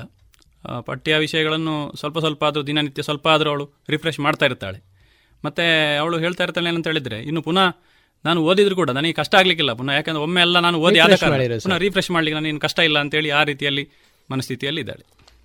ಗೋಪಾಲಕೃಷ್ಣರಾವ್, ನಿಮ್ಮ ಈಗ ನೀವು ಆಗಲೇ ಹೇಳಿರು ಜಾಸ್ತಿ ರಜೆ ಸಿಕ್ಕಿತ್ತು ಓದಲಿಕ್ಕೆ, ಈಗ ಪುನಃ ಜಾಸ್ತಿ ಸಿಕ್ಕಿ ಇನ್ನೂ ಈಗ ಅದು ಇನ್ನೂ ಖುಷಿ ಆಯಿತಾ? ಇನ್ನೊಂದಿಷ್ಟು ಇನ್ನೂ ಯಾವ್ದಾದ್ರು ಸಂಶಯ ಇದ್ರೆ ಅದನ್ನೆಲ್ಲ ನಿವಾರಿಸ್ಕೊಳ್ಬೋದು ಅಂತ ಖುಷಿ ಆಯಿತಾ? ಹೇಗೆ ಅಂದರೆ ನನ್ನ ಮಗಳ ಮಟ್ಟಿಗೆ ಅದೇ ರೀತಿ ಆಯಿತು. ಯಾಕೆ ಓದ್ತಾ ಓದ್ತಾಗಿ ಕೆಲವು ಸಮಸ್ಯೆಗಳು ಸಂದೇಹಗಳು ಸ್ವಾಭಾವಿಕವಾಗಿ ಬರ್ತಾ ಇತ್ತು ಅವಳಿಗೆ. ಹೌದು, ಅದೇ ಸಂದರ್ಭದಲ್ಲಿ ಕೆಲವು ಶಿಕ್ಷಕರ ಮುಖಾಂತರ ಅಂತಿಂತ ಕೇಳಿಕೊಂಡು ಸಮಸ್ಯೆಯನ್ನು ಪರಿಹರಿಸಲಿಕ್ಕೆ ಪ್ರಯತ್ನ ಪಟ್ಟಿದ್ದಾಳೆ. ಹಾಗೆ ಈಗ ಸಾಮಾನ್ಯವಾಗಿ ಎಲ್ಲ ತೃಪ್ತಿ ಪಟ್ಟಿದ್ದಾಳೆ. ಆದ ಕಾರಣ ಅವಳಿಗೆ ಖಿನ್ನತೆಯ ಸಂದರ್ಭ ಏನು ಉಂಟಾಗಲ್ಲ. ಇನ್ನು ಸಮಯದಿಂದ ಹೆಚ್ಚು ಓದ್ತೇನೆ ಅಂತ ಮನೋಭಾವನೆ ಉಂಟು ಅವಳದ್ದು. ಅಷ್ಟೇ ಮಕ್ಕಳಿಗೆ ರಜೆ ಸಿಕ್ಕಿದ ಕೂಡಲೇ ಹೆಚ್ಚಾಗಿ ಏನು ಮಾಡ್ತಾರೆ ಅಂದರೆ ಮೊಬೈಲ್, ಟಿ ವಿ, ವಾಟ್ಸಪ್ ಇದರಲ್ಲೇ ಮುಳುಗಿ ಹೋಗಿಬಿಡ್ತಾರೆ. ಅದರಲ್ಲಿ ಸಹ ಹುಡುಗರು ಸ್ವಲ್ಪ ಜಾಸ್ತಿಯೇ. ಸೊ ಇದರ ಬಗ್ಗೆ ನಿಮ್ಮ ಮನೆಯಲ್ಲಿ ಯಾವ ರೀತಿಯ ಪರಿಸ್ಥಿತಿ ಇದೆ ಆರ್ ಸಿ ಸರ್? ವಿಶೇಷವಾಗಿ ನಾವು ಮೊದಲಿನಲ್ಲೂ ಕೂಡ ಈ ರೀತಿಯ ವ್ಯವಸ್ಥೆಗಳಿಂದ ದೂರ ಇದ್ದವರು. ಮನೆಯಲ್ಲಿ ಮಕ್ಕಳಿಗೆ ವಿಶೇಷವಾಗಿ ನಾವು ಎಷ್ಟು ಬಳಕೆ ಮಾಡ್ತೇವೆ, ಮನೆಯಲ್ಲಿ ಮನೆಯವರು ಎಷ್ಟು ಬಳಕೆ ಮಾಡ್ತಾರೆ ಅದನ್ನು ಹೊಂದಿಕೊಂಡು ಮಕ್ಕಳು ಅದನ್ನು ಬಳಕೆ ಮಾಡಲಿಕ್ಕೆ ಶುರು ಮಾಡ್ತಾರೆ. ಅದರಿಂದ ನಾವು ಆರಂಭದ ದಿನದಲ್ಲಿ ನನ್ನ ಮಗ SSLC ಅಂದ ತಕ್ಷಣ ನಾನು ಒಂದಷ್ಟು ಕಟ್ ಆಫ್ಗಳನ್ನು ಮಾಡಿಕೊಂಡಿದ್ದೆ. ನಾನು ಸಮಯಕ್ಕೆ ಎಷ್ಟು ಕಷ್ಟ ಆದರೂ ಕೂಡ 6-7 ಗಂಟೆಗೆ ಮನೆಗೆ ಮುಟ್ಟುವಂಥದ್ದು ಮತ್ತು ಆ ಮಕ್ಕಳ ಜೊತೆ ನಿರಂತರವಾಗಿ ಇರುವಂಥದ್ದು. ನಾನು ಒಂದಷ್ಟು ಪರಿಣಾಮಕಾರಿಯಾಗಿ ಅವರ ಜೊತೆಯಲ್ಲಿ ಇರಬೇಕು ಅನ್ನೋಂಥ ಆಸೆಯನ್ನು ಇಟ್ಟುಕೊಂಡಿದ್ದೆ. ಹಾಗೂ ಆ ಸಮಯದಲ್ಲಿ ಒಂದಷ್ಟು ಮೊಬೈಲ್ನ ಉಪಯೋಗ ಮಾಡದಿರುವಂಥದ್ದು. ನಾವು ಹೆಚ್ಚೆಚ್ಚು ಮನೆಯಲ್ಲಿದ್ದ ತಕ್ಷಣ ಅವರು ಆ ರೀತಿಯ ವ್ಯವಸ್ಥೆಗೆ ಪೂರಕವಾಗಿ ಜೋಡಿಸಿಕೊಳ್ತಾರೆ. ನಾವು ಯಾವಾಗ ಮೊಬೈಲ್ನ ಉಪಯೋಗಿಸೋದಿಲ್ಲೋ ಅವರು ಕೂಡ ಉಪಯೋಗಿಸಲಿಕ್ಕೆ ಹಿಂಜರಿಕೆಯನ್ನು ಮಾಡ್ತಾರೆ. ನಾವು ಅದಕ್ಕೆ ನಿನಗೆ ಮೊಬೈಲ್ ಉಪಯೋಗ ಮಾಡಲಿಕ್ಕೆ ಇದೇ ಸಮಯ, ಇಷ್ಟು ಸಮಯವನ್ನು ಕೊಡ್ತಾ ಇದ್ದಾರೆ, 30 ಗಂಟೆ ಅಂದರೆ 30 ಗಂಟೆ, 1 ಗಂಟೆ ಅಂದರೆ 1 ಗಂಟೆ. ಈ ಸಮಯದಲ್ಲಿ ನಿನಗೆ ಸಂಬಂಧಪಟ್ಟಂಥ ವಿಚಾರಗಳನ್ನು ನೋಡಲಿಕ್ಕೆ ಮೊಬೈಲ್ ಅವಕಾಶ ಇದೆ ಅನ್ನುವಂಥದ್ದನ್ನು ಅದಕ್ಕಿಂತ ಮೊದಲೇ ಮಾಡಿಕೊಂಡಿದ್ದೆವು. ಮತ್ತು ರಜೆ ಸಿಕ್ಕಿದ ತಕ್ಷಣ ಅದನ್ನು ನಾವು ಸ್ವಲ್ಪ ವಿಸ್ತಾರ ಮಾಡುವಂಥ ಕೆಲಸವನ್ನು ಮಾಡಿದೆ. ಯಾಕಂದರೆ ಮಕ್ಕಳಿಗೆ ಕೂಡ ಒಂದಷ್ಟು ಬೋರ್ಗಳಾಗುತ್ತೆ, ಒಂದಷ್ಟು ಟಿವಿಗಳು ನೋಡಲಿಕ್ಕೆ ಸಮಯಗಳನ್ನ ಜಾಸ್ತಿ ಮಾಡುವಂಥದ್ದು. ಎಲ್ಲ ಗಾಡಿಗಳಲ್ಲಿ ಒಂದ್ಸಲ ಒಮ್ಮೆ SSLC ಅಂದ ತಕ್ಷಣ ರೀಚಾರ್ಜ್ ಮಾಡೋದನ್ನು ಬಿಟ್ಟುಬಿಟ್ಟಿದ್ರು ನನಗೆ ಗೊತ್ತಿದ್ದರವಾಗಿ. ಯಾಕಂದರೆ ಟಿವಿ ರೀಚಾರ್ಜ್ ಮಾಡಿದರೆ ಮಕ್ಕಳು ಟಿವಿ ನೋಡ್ತಾರೆ, ಆ ಕಾರಣಸ್ಕರ. ಆದರೆ ಒಮ್ಮೆ ಪ್ರಧಾನಿಯವರು ಭಾಷಣ ಮಾಡ್ತಾರೆ ಅನ್ನೋದಾಗ ಎಲ್ಲರೂ ಕೂಡ ರೀಚಾರ್ಜ್ ಮಾಡುವಂಥ ಕೆಲಸಗಳು ಮಾಡಿದ್ರು, ಟಿವಿಗಳನ್ನ ಆನ್ ಮಾಡುವಂಥ ಕೆಲಸ ಮಾಡಿದ್ರು. ಆ ಕಾರಣಕ್ಕೋಸ್ಕರ ಟಿವಿ ಒಂದು ಚಾಲು ಆಯಿತು. ಮತ್ತು ಈ ಕೊರೋನಾದ ಸುದ್ದಿಗಳು ಭಾರಿ ಇಂಪಾರ್ಟೆನ್ಸ್ ಇತ್ತು ಜನರಿಗೆ, ಈ ರೀತಿಯ ಆರೋಗ್ಯದ ಮಾಹಿತಿಗಳಿಗೋಸ್ಕರ. ಮತ್ತು ನಮ್ಮ ಸುತ್ತಮುತ್ತಲು ಏನಾಗುತ್ತೆ ಅನ್ನೋದು ವಿಚಾರಗಳನ್ನು ನಮ್ಮ ಮನೆಯಲ್ಲೇ ಕೂತು ತಿಳಿದುಕೊಳ್ಬೇಕಾದ ಅನಿವಾರ್ಯತೆ ಇತ್ತು. ಅದಕ್ಕೋಸ್ಕರ ಸಾಮಾಜಿಕ ಜಾಲತಾಣಗಳು ಮತ್ತು ಮಾಧ್ಯಮ ವಿಶೇಷವಾಗಿ ಒಳ್ಳೆ ಕೆಲಸವನ್ನು ನಿರ್ವಹಿಸಿದೆ. ಯಾಕಂದರೆ ನಾವು ವಾರಿಯರ್ಸ್ ಅಂತ ಹೇಳ್ತೇವೆ. ವಾರಿಯರ್ಸ್ ಅಂದರೆ ಇವರು ಕೂಡ, ಮಾಧ್ಯಮ ಕೂಡ ವಾರಿಯರ್ಸ್. ಮತ್ತು ಪಾಂಚಜನ್ಯ ಇರ್ಬೋದು ಅಥವಾ ಉಳಿದ ರೇಡಿಯೋ ಚಾನೆಲ್ಗಳಿರ್ಬೋದು, ಟಿ ವಿ ಮಾಧ್ಯಮಗಳಿರ್ಬೋದು, ವಾಟ್ಸಪ್ಗಳಿರ್ಬೋದು, ಸಾಮಾಜಿಕ ಜಾಲತಾಣಗಳಿರ್ಬೋದು, ಫೇಸ್ಬುಕ್ಗಳಿರ್ಬೋದು, ಏನಿದ್ರೂ ಕೂಡ ಈ ರೀತಿಯ ಎಲ್ಲ ವ್ಯವಸ್ಥೆಗಳಲ್ಲಿ ಜನರ ಜಾಗೃತಿಗಾಗಿ ಹಲವಾರು ಕಾರ್ಯಕ್ರಮಗಳನ್ನು ಮಾಡಿಕೊಂಡಿದ್ದರು. ಅದು ಅನುಕೂಲ ಆಗಿದೆ ಅಂತ ನಾನು ತಿಳ್ಕೊಂಡಿದ್ದೇನೆ. ಆ ಕಾರಣಕ್ಕೋಸ್ಕರ ಅದನ್ನು ಉಪಯೋಗಿಸುವಂಥ ಮಿತಿಯ ಸಮಯವನ್ನು ಹೆಚ್ಚಳ ಮಾಡುವಂಥ ಅವಕಾಶ ಆಗಿದೆ. ಈಗ ಅಸಹಜ ಸ್ಥಿತಿಗೆ ಬರುವಂಥ ವ್ಯವಸ್ಥೆ. ಯಾಕಂದರೆ ಇವತ್ತಿನಿಂದ ಬೆಳಿಗ್ಗೆ 9 ಗಂಟೆವರೆಗೆ ಆರಂಭ ಆದರೆ 11 ಗಂಟೆವರೆಗೆ ಮಗುವಿಗೆ ಕ್ಲಾಸ್ ಇರುತ್ತೆ. ಅದಕ್ಕೆ ಒಂದಷ್ಟು ವರ್ಕೌಟ್ ಮಾಡಬೇಕಾದಂಥ ಅನಿವಾರ್ಯತೆ ಇದೆ. ಮಧ್ಯಾಹ್ನ ಮೇಲೆ 3 ಗಂಟೆಗೆ ವಾಪಸ್ ಆನ್ಲೈನ್ ಕ್ಲಾಸ್ಗಳು ಆರಂಭ ಆಗುತ್ತೆ. ಆನ್ಲೈನ್ ಆರಂಭ ಆದ ತಕ್ಷಣ ಮತ್ತೆ ಅವನು ಅದಕ್ಕೆ ಕೂತ್ಕೊಳ್ಬೇಕು. ಅದಕ್ಕೆ ಒಂದಷ್ಟು ವರ್ಕ್ ಲೋಡ್ ಕೊಟ್ಟಿರ್ತಾರೆ, ಅದನ್ನು ನೋಡಬೇಕು. ಒಂದಷ್ಟು ಗೊಂದಲ ಇದೆ ಮಕ್ಕಳಲ್ಲಿ. ಯಾಕೆ ಗೊಂದಲ ಇದೆ ಅಂದರೆ, ಯಾವ ಆನ್ಲೈನ್ ಕ್ಲಾಸನ್ನು ಒಪ್ಪಿಕೊಳ್ಬೇಕು ಅಥವಾ ಇದನ್ನೇ ನಾನು ಒಪ್ಪಿಕೊಂಡ್ರೂ ಸಹಜವ, ಶಾಲೆಯಲ್ಲಿ ಕೊಟ್ಟಿರತಕ್ಕಂಥ ಗೈಡ್ಲೈನ್ಸ್ ಏನಿದೆ ಅದನ್ನು ಮಾಡಿಕೊಳ್ಬೋದು ಅಂತ ಹೇಳಿ. ಟಿ ವಿ ಇರ್ಬೋದು, ಮೊಬೈಲ್, ಇದೆಲ್ಲ ಟೆಕ್ನಾಲಜಿ. ಈ ಟೆಕ್ನಾಲಜಿಯನ್ನು ನಾವು ಯೂಸೇ ಮಾಡಬಾರ್ದು ಅಂತ ಹೇಳೋದು ಅಷ್ಟು ಸರಿಯಾಗಲಿಕ್ಕಿಲ್ಲ. ನಮ್ಮ ಇತಿಮಿತಿ ಒಳಗಡೆ ನಮಗೆ ಹೇಗೆ ಬೇಕೋ ಅದನ್ನು ಆಯಾ ಸಂದರ್ಭಕ್ಕೆ ತಕ್ಕಾಗೆ ಅದಕ್ಕೊಂದಿಷ್ಟು ಸಮಯವನ್ನು ನಿಗದಿ ಮಾಡಿ ಎಲ್ಲ ಪೋಷಕರು ಈ ಒಂದು ಇದನ್ನು ಯೂಸ್ ಮಾಡ್ಬೋದು. ಯಾಕೆಂದರೆ ಈಗಿನ ಕಾಲದಲ್ಲಿ ತುಂಬ ಮುಂದುವರಿದಿದೆ. ಈ ಟೆಕ್ನಾಲಜಿ ಜೊತೆಯಲ್ಲೇ ಸಾಗಬೇಕಾದಂಥ ಒಂದು ಅನಿವಾರ್ಯತೆ ಇದೆ. ಅದರಲ್ಲಿ ಏನನ್ನು ನೋಡಬೇಕಂತೇಳಿ ನಾವು ಪೋಷಕರು ಸಹ ಸ್ವಲ್ಪ ಅವರನ್ನು ಗಮನಿಸಿದರೆ, ಅವರ ಜೊತೆ ಇದ್ದು ಯಾವ ಇದನ್ನು ನೋಡ್ತಾ ಇದ್ದಾರೆ, ಆಗಾಗ ಅವರನ್ನು ಮಾನಿಟರ್ ಮಾಡ್ತಾ ಇದ್ದರೆ ಇದರಿಂದ ತುಂಬ ಒಂದು ಉತ್ತಮವಾದಂಥ ಪ್ರತಿಫಲ ಸಿಗ್ಬೋದು. ಈ ಒಂದು ಲಾಕ್ಡೌನ್ ಈಗ ಆಗಿದೆ, ಇದರಿಂದಾಗಿ ಅನಿರೀಕ್ಷಿತವಾಗಿ ರಜೆ ಜಾಸ್ತಿಯೇ ಸಿಕ್ಕಿದೆ. ಸಾಧಾರಣ ಒಂದು 45-50 ದಿನದಷ್ಟು ಸಿಕ್ಕಿದೆ. ಸೊ ನಾವೀಗ ಫಸ್ಟಿಗೆ ಒಂದು ವಾರ ಏನೋ ರಜೆಯಲ್ಲಿ ಎಕ್ಸಾಮ್ ಬರೀತಿದ್ರು ಮಕ್ಕಳು. ಈಗ ಫಸ್ಟ್ ಲಾಕ್ಡೌನ್ ಆಗಿ ಪುನಃ ಎಕ್ಸಾಮ್ ಅಂತಿತ್ತು, ಅದು ಸಹ ಮುಂದೆ ಹೋಗಿ ಸೆಕೆಂಡ್ ಲಾಕ್ಡೌನ್ ಆಯಿತು. ಇನ್ನೀಗ ಎಕ್ಸಾಮು ಜೂನಲ್ಲೋ ಎಲ್ಲೋ ಒಂದು ಹೇಳ್ತಾ ಇದ್ದಾರೆ. ಇದರಿಂದಾಗಿ ತುಂಬ ರಜೆ ಸಿಕ್ಕಿದೆ. ಸೊ ಇದರಿಂದ ನಮ್ಮ ಮಕ್ಕಳಿಗೆ ನಾವು ಫಸ್ಟಿಗೆ ಒಂದಿಷ್ಟು ಕಟ್ ಆಫ್ ಸಿಗ್ಬೋದು ಇವರಿಗೆ 90% 95% ಅಂತ ನಾವೊಂದು ನಿಗದಿ ಮಾಡಿದ್ವಿ. ಈ ಜಾಸ್ತಿ ರಜೆ ಸಿಕ್ಕಿದಿಂದಾಗಿ ಪೋಷಕರದ ನಿರೀಕ್ಷೆ ಏನಾದ್ರು ಜಾಸ್ತಿ ಆಗಿದೆಯಾ? 90 ಇದ್ದವ 98 ತೆಗಿಬೇಕು, 98 ಇದ್ದವ 100ಕ್ಕೆ 100 ತೆಗಿಬೇಕು, ಈ ಥರದ ಏನಾದ್ರು ನಿರೀಕ್ಷೆಯಲ್ಲಿ ನಿಮ್ಮ ನಿರೀಕ್ಷೆ ಏನಾದ್ರು ಜಾಸ್ತಿ ಆಗಿದೆ ಸರ್ ಗಣರಾಜ್ ಸರ್? ಇಲ್ಲ, ಅಂತ ನಿರೀಕ್ಷೆಗಳು ಎಲ್ಲ ಏನು ಜಾಸ್ತಿ ಆಗಲಿಲ್ಲ. ಯಾಕೆಂದರೆ ಮಕ್ಕಳು ಆಲ್ರೆಡಿ ಪ್ರಿಪೇರ್ ಆಗಿದ್ದರು, ಇನ್ನು ಈಗ ಅದನ್ನೇ ರಿಫ್ರೆಶ್ ಮಾಡ್ತಾ ಇರ್ತಾರೆ ಅಷ್ಟೇ. ಪ್ಲಸ್ ಅವರೊಂದು ಎಬಿಲಿಟಿ ಏನಿದೆ ಅದಕ್ಕೆ ಸರಿಯಾಗಿ ಅವರು ಆಲ್ರೆಡಿ ಪ್ರಿಪೇರ್ ಆಗಿದ್ದರೆ ಅದಕ್ಕಿಂತ ಹೆಚ್ಚು ನಾವಿನ್ನು ನಿರೀಕ್ಷೆ ಮಾಡೋದು ನಮ್ಮ ತಪ್ಪಾಗ್ತದೆ. ಹಾಗೆ ಅವರ ಮೇಲೆ ಒತ್ತಡ ಹಾಕೋದು ತಪ್ಪು. ಅವರು ಪ್ರಿಪೇರ್ ಮಾಡಿದ್ದಲ್ಲಿ ಏನು ಹಾರ್ವೆಸ್ಟ್ ಮಾಡ್ತಾರೆ ಅಂದರೆ ಎಷ್ಟು ಮಾರ್ಕ್ ಸ್ಕೋರ್ ಮಾಡ್ತಾರೆ ಅದಕ್ಕೆ ನಾವು ತೃಪ್ತಿ ಪಟ್ಕೊಳ್ಬೇಕು. ಈ ಲಾಕ್ಡೌನಿಂದಾಗಿ ರಜೆ ಹೆಚ್ಚಾಯಿತು, ನೀನು ಹೆಚ್ಚು ಮಾರ್ಕ್ ತೆಗಿ ಅಂತ ಫೋರ್ಸ್ ಮಾಡೋದು ನಮ್ಮ ದಡ್ಡತನ ಅಂತಲೇ ಹೇಳಬೇಕು. ಹಾಗೆ ಯಾರೂ ಮಾಡಬಾರ್ದು, ಬಹುಶಃ ಯಾರು ಮಾಡಲಿಕ್ಕಿಲ್ಲ ಅಂತ ಅಂದ್ಕೊಳ್ತೇನೆ ನಾನು. ಗೋಪಾಲಕೃಷ್ಣ ಸರ್, ನೀವೇನು ಹೇಳ್ತೀರಿ ಇದಕ್ಕೆ? ಗಣರಾಜ್ ಸರ್ ಹೇಳಿದಾಗೆ ನಾನು ಕೂಡ ಹಾಗೆ ಮಕ್ಕಳ ಮೇಲೆ ಒತ್ತಡವನ್ನು ಹೇರಲಿಲ್ಲ, ಅವರು ಖುಷಿಯಲ್ಲಿರಲಿ ಅಂತ ಹೇಳುವಂಥ ಮನೋಭಾವನೆಯಲ್ಲಿ ನಾನು ಇದ್ದದ್ದು. ಓದುವುದು ಅಂತ ಒತ್ತಾಯ ಮಾಡಲಿಲ್ಲ, ಅವರಷ್ಟಕ್ಕೆ ಓದ್ತಾರೆ, ಅವರಷ್ಟಕ್ಕೆ ಬೇಕಂತಹ ಸಮಸ್ಯೆಗಳ ನಿವಾರಣೆ ಮಾಡಲಿಕ್ಕೆ ಆ ಯೂಟ್ಯೂಬ್ ಎಲ್ಲ ನೋಡ್ಕೊಳ್ತಾರೆ. ಏನೋ ಸಮಸ್ಯೆ ಇದೆ ತಾಯಿಯೆಲ್ಲ ಕೇಳಿ ಬಂಧು ಬಾಂಧವರಲ್ಲಿ ಸ್ವಲ್ಪ ತಿಳ್ಕೊಂಡು ಕೆಲವು ಶಿಕ್ಷಕರಿಂದ ತಿಳ್ಕೊಂಡು ಅವಳ ಸಮಸ್ಯೆಯನ್ನು ಬಗೆಹರಿಸ್ತಾ ಇದ್ದಾಳೆ. ಆದ ಕಾರಣ ಮಾರ್ಕ್ ಸಿಗುವುದು ಅವರವರ ಯೋಗ್ಯತೆಗೆ ತಕ್ಕಂತೆ ದೈವ ಇಚ್ಛೆ.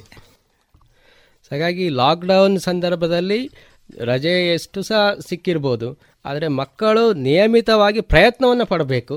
ಸೊ ಅದರ ಜೊತೆಯಲ್ಲಿ ಆ ಎಕ್ಸಾಮ್ ಹೇಗಿರ್ತದೆ ಆ ಸಂದರ್ಭದಲ್ಲಿ ಅವರು ಹೇಗೆ ಪ್ರಯತ್ನ ಪಟ್ಟಿದ್ದಾರೋ ಅದೇ ರೀತಿಯಲ್ಲಿ ಅಂಕಗಳು ಸಿಗ್ತದೆ, ಪ್ರಯತ್ನಕ್ಕೆ ತಕ್ಕಂಥ ಫಲ ಅಂತ ಎಲ್ಲ ಪೋಷಕರು ಈ ಒಂದು ಇದರಲ್ಲಿದ್ದಾರೆ ಅಂತ. ಆರೋಗ್ಯ ಮುಖ್ಯ. ಈ ಒಂದು ಸಂದರ್ಭದಲ್ಲಿ ಈಗ ಲಾಕ್ಡೌನ್ ಆಗಿದೆ, ಒಂದು 50 ದಿನಗಳಷ್ಟು ಆಯಿತು. ಈಗ ಶಾಲೆಗಳಿಂದ ಅಂದರೆ ನಾವೀಗ ಎಷ್ಟೇ ಹೇಳಿದರೂ ಸಹ ಮಕ್ಕಳಿಗೆ, ಈಗ ಕೆಲವರು ನಾನು ಸಹ ಶಿಕ್ಷಕರು, ನಾನು ನನ್ನ ಮಗನಿಗೆ ಹೇಳಿ ಸಹ ಅವ್ನು ಕೇಳೋದು ಸ್ವಲ್ಪ ಕಡಿಮೆ. ಅಂದರೆ ಅವರ ಶಿಕ್ಷಕರೇನಾದ್ರು ಹೇಳಿದರೆ ಅದು ಪಕ್ಕ ಅಂತ ಲೆಕ್ಕ ಅವ್ರಿಗೆ.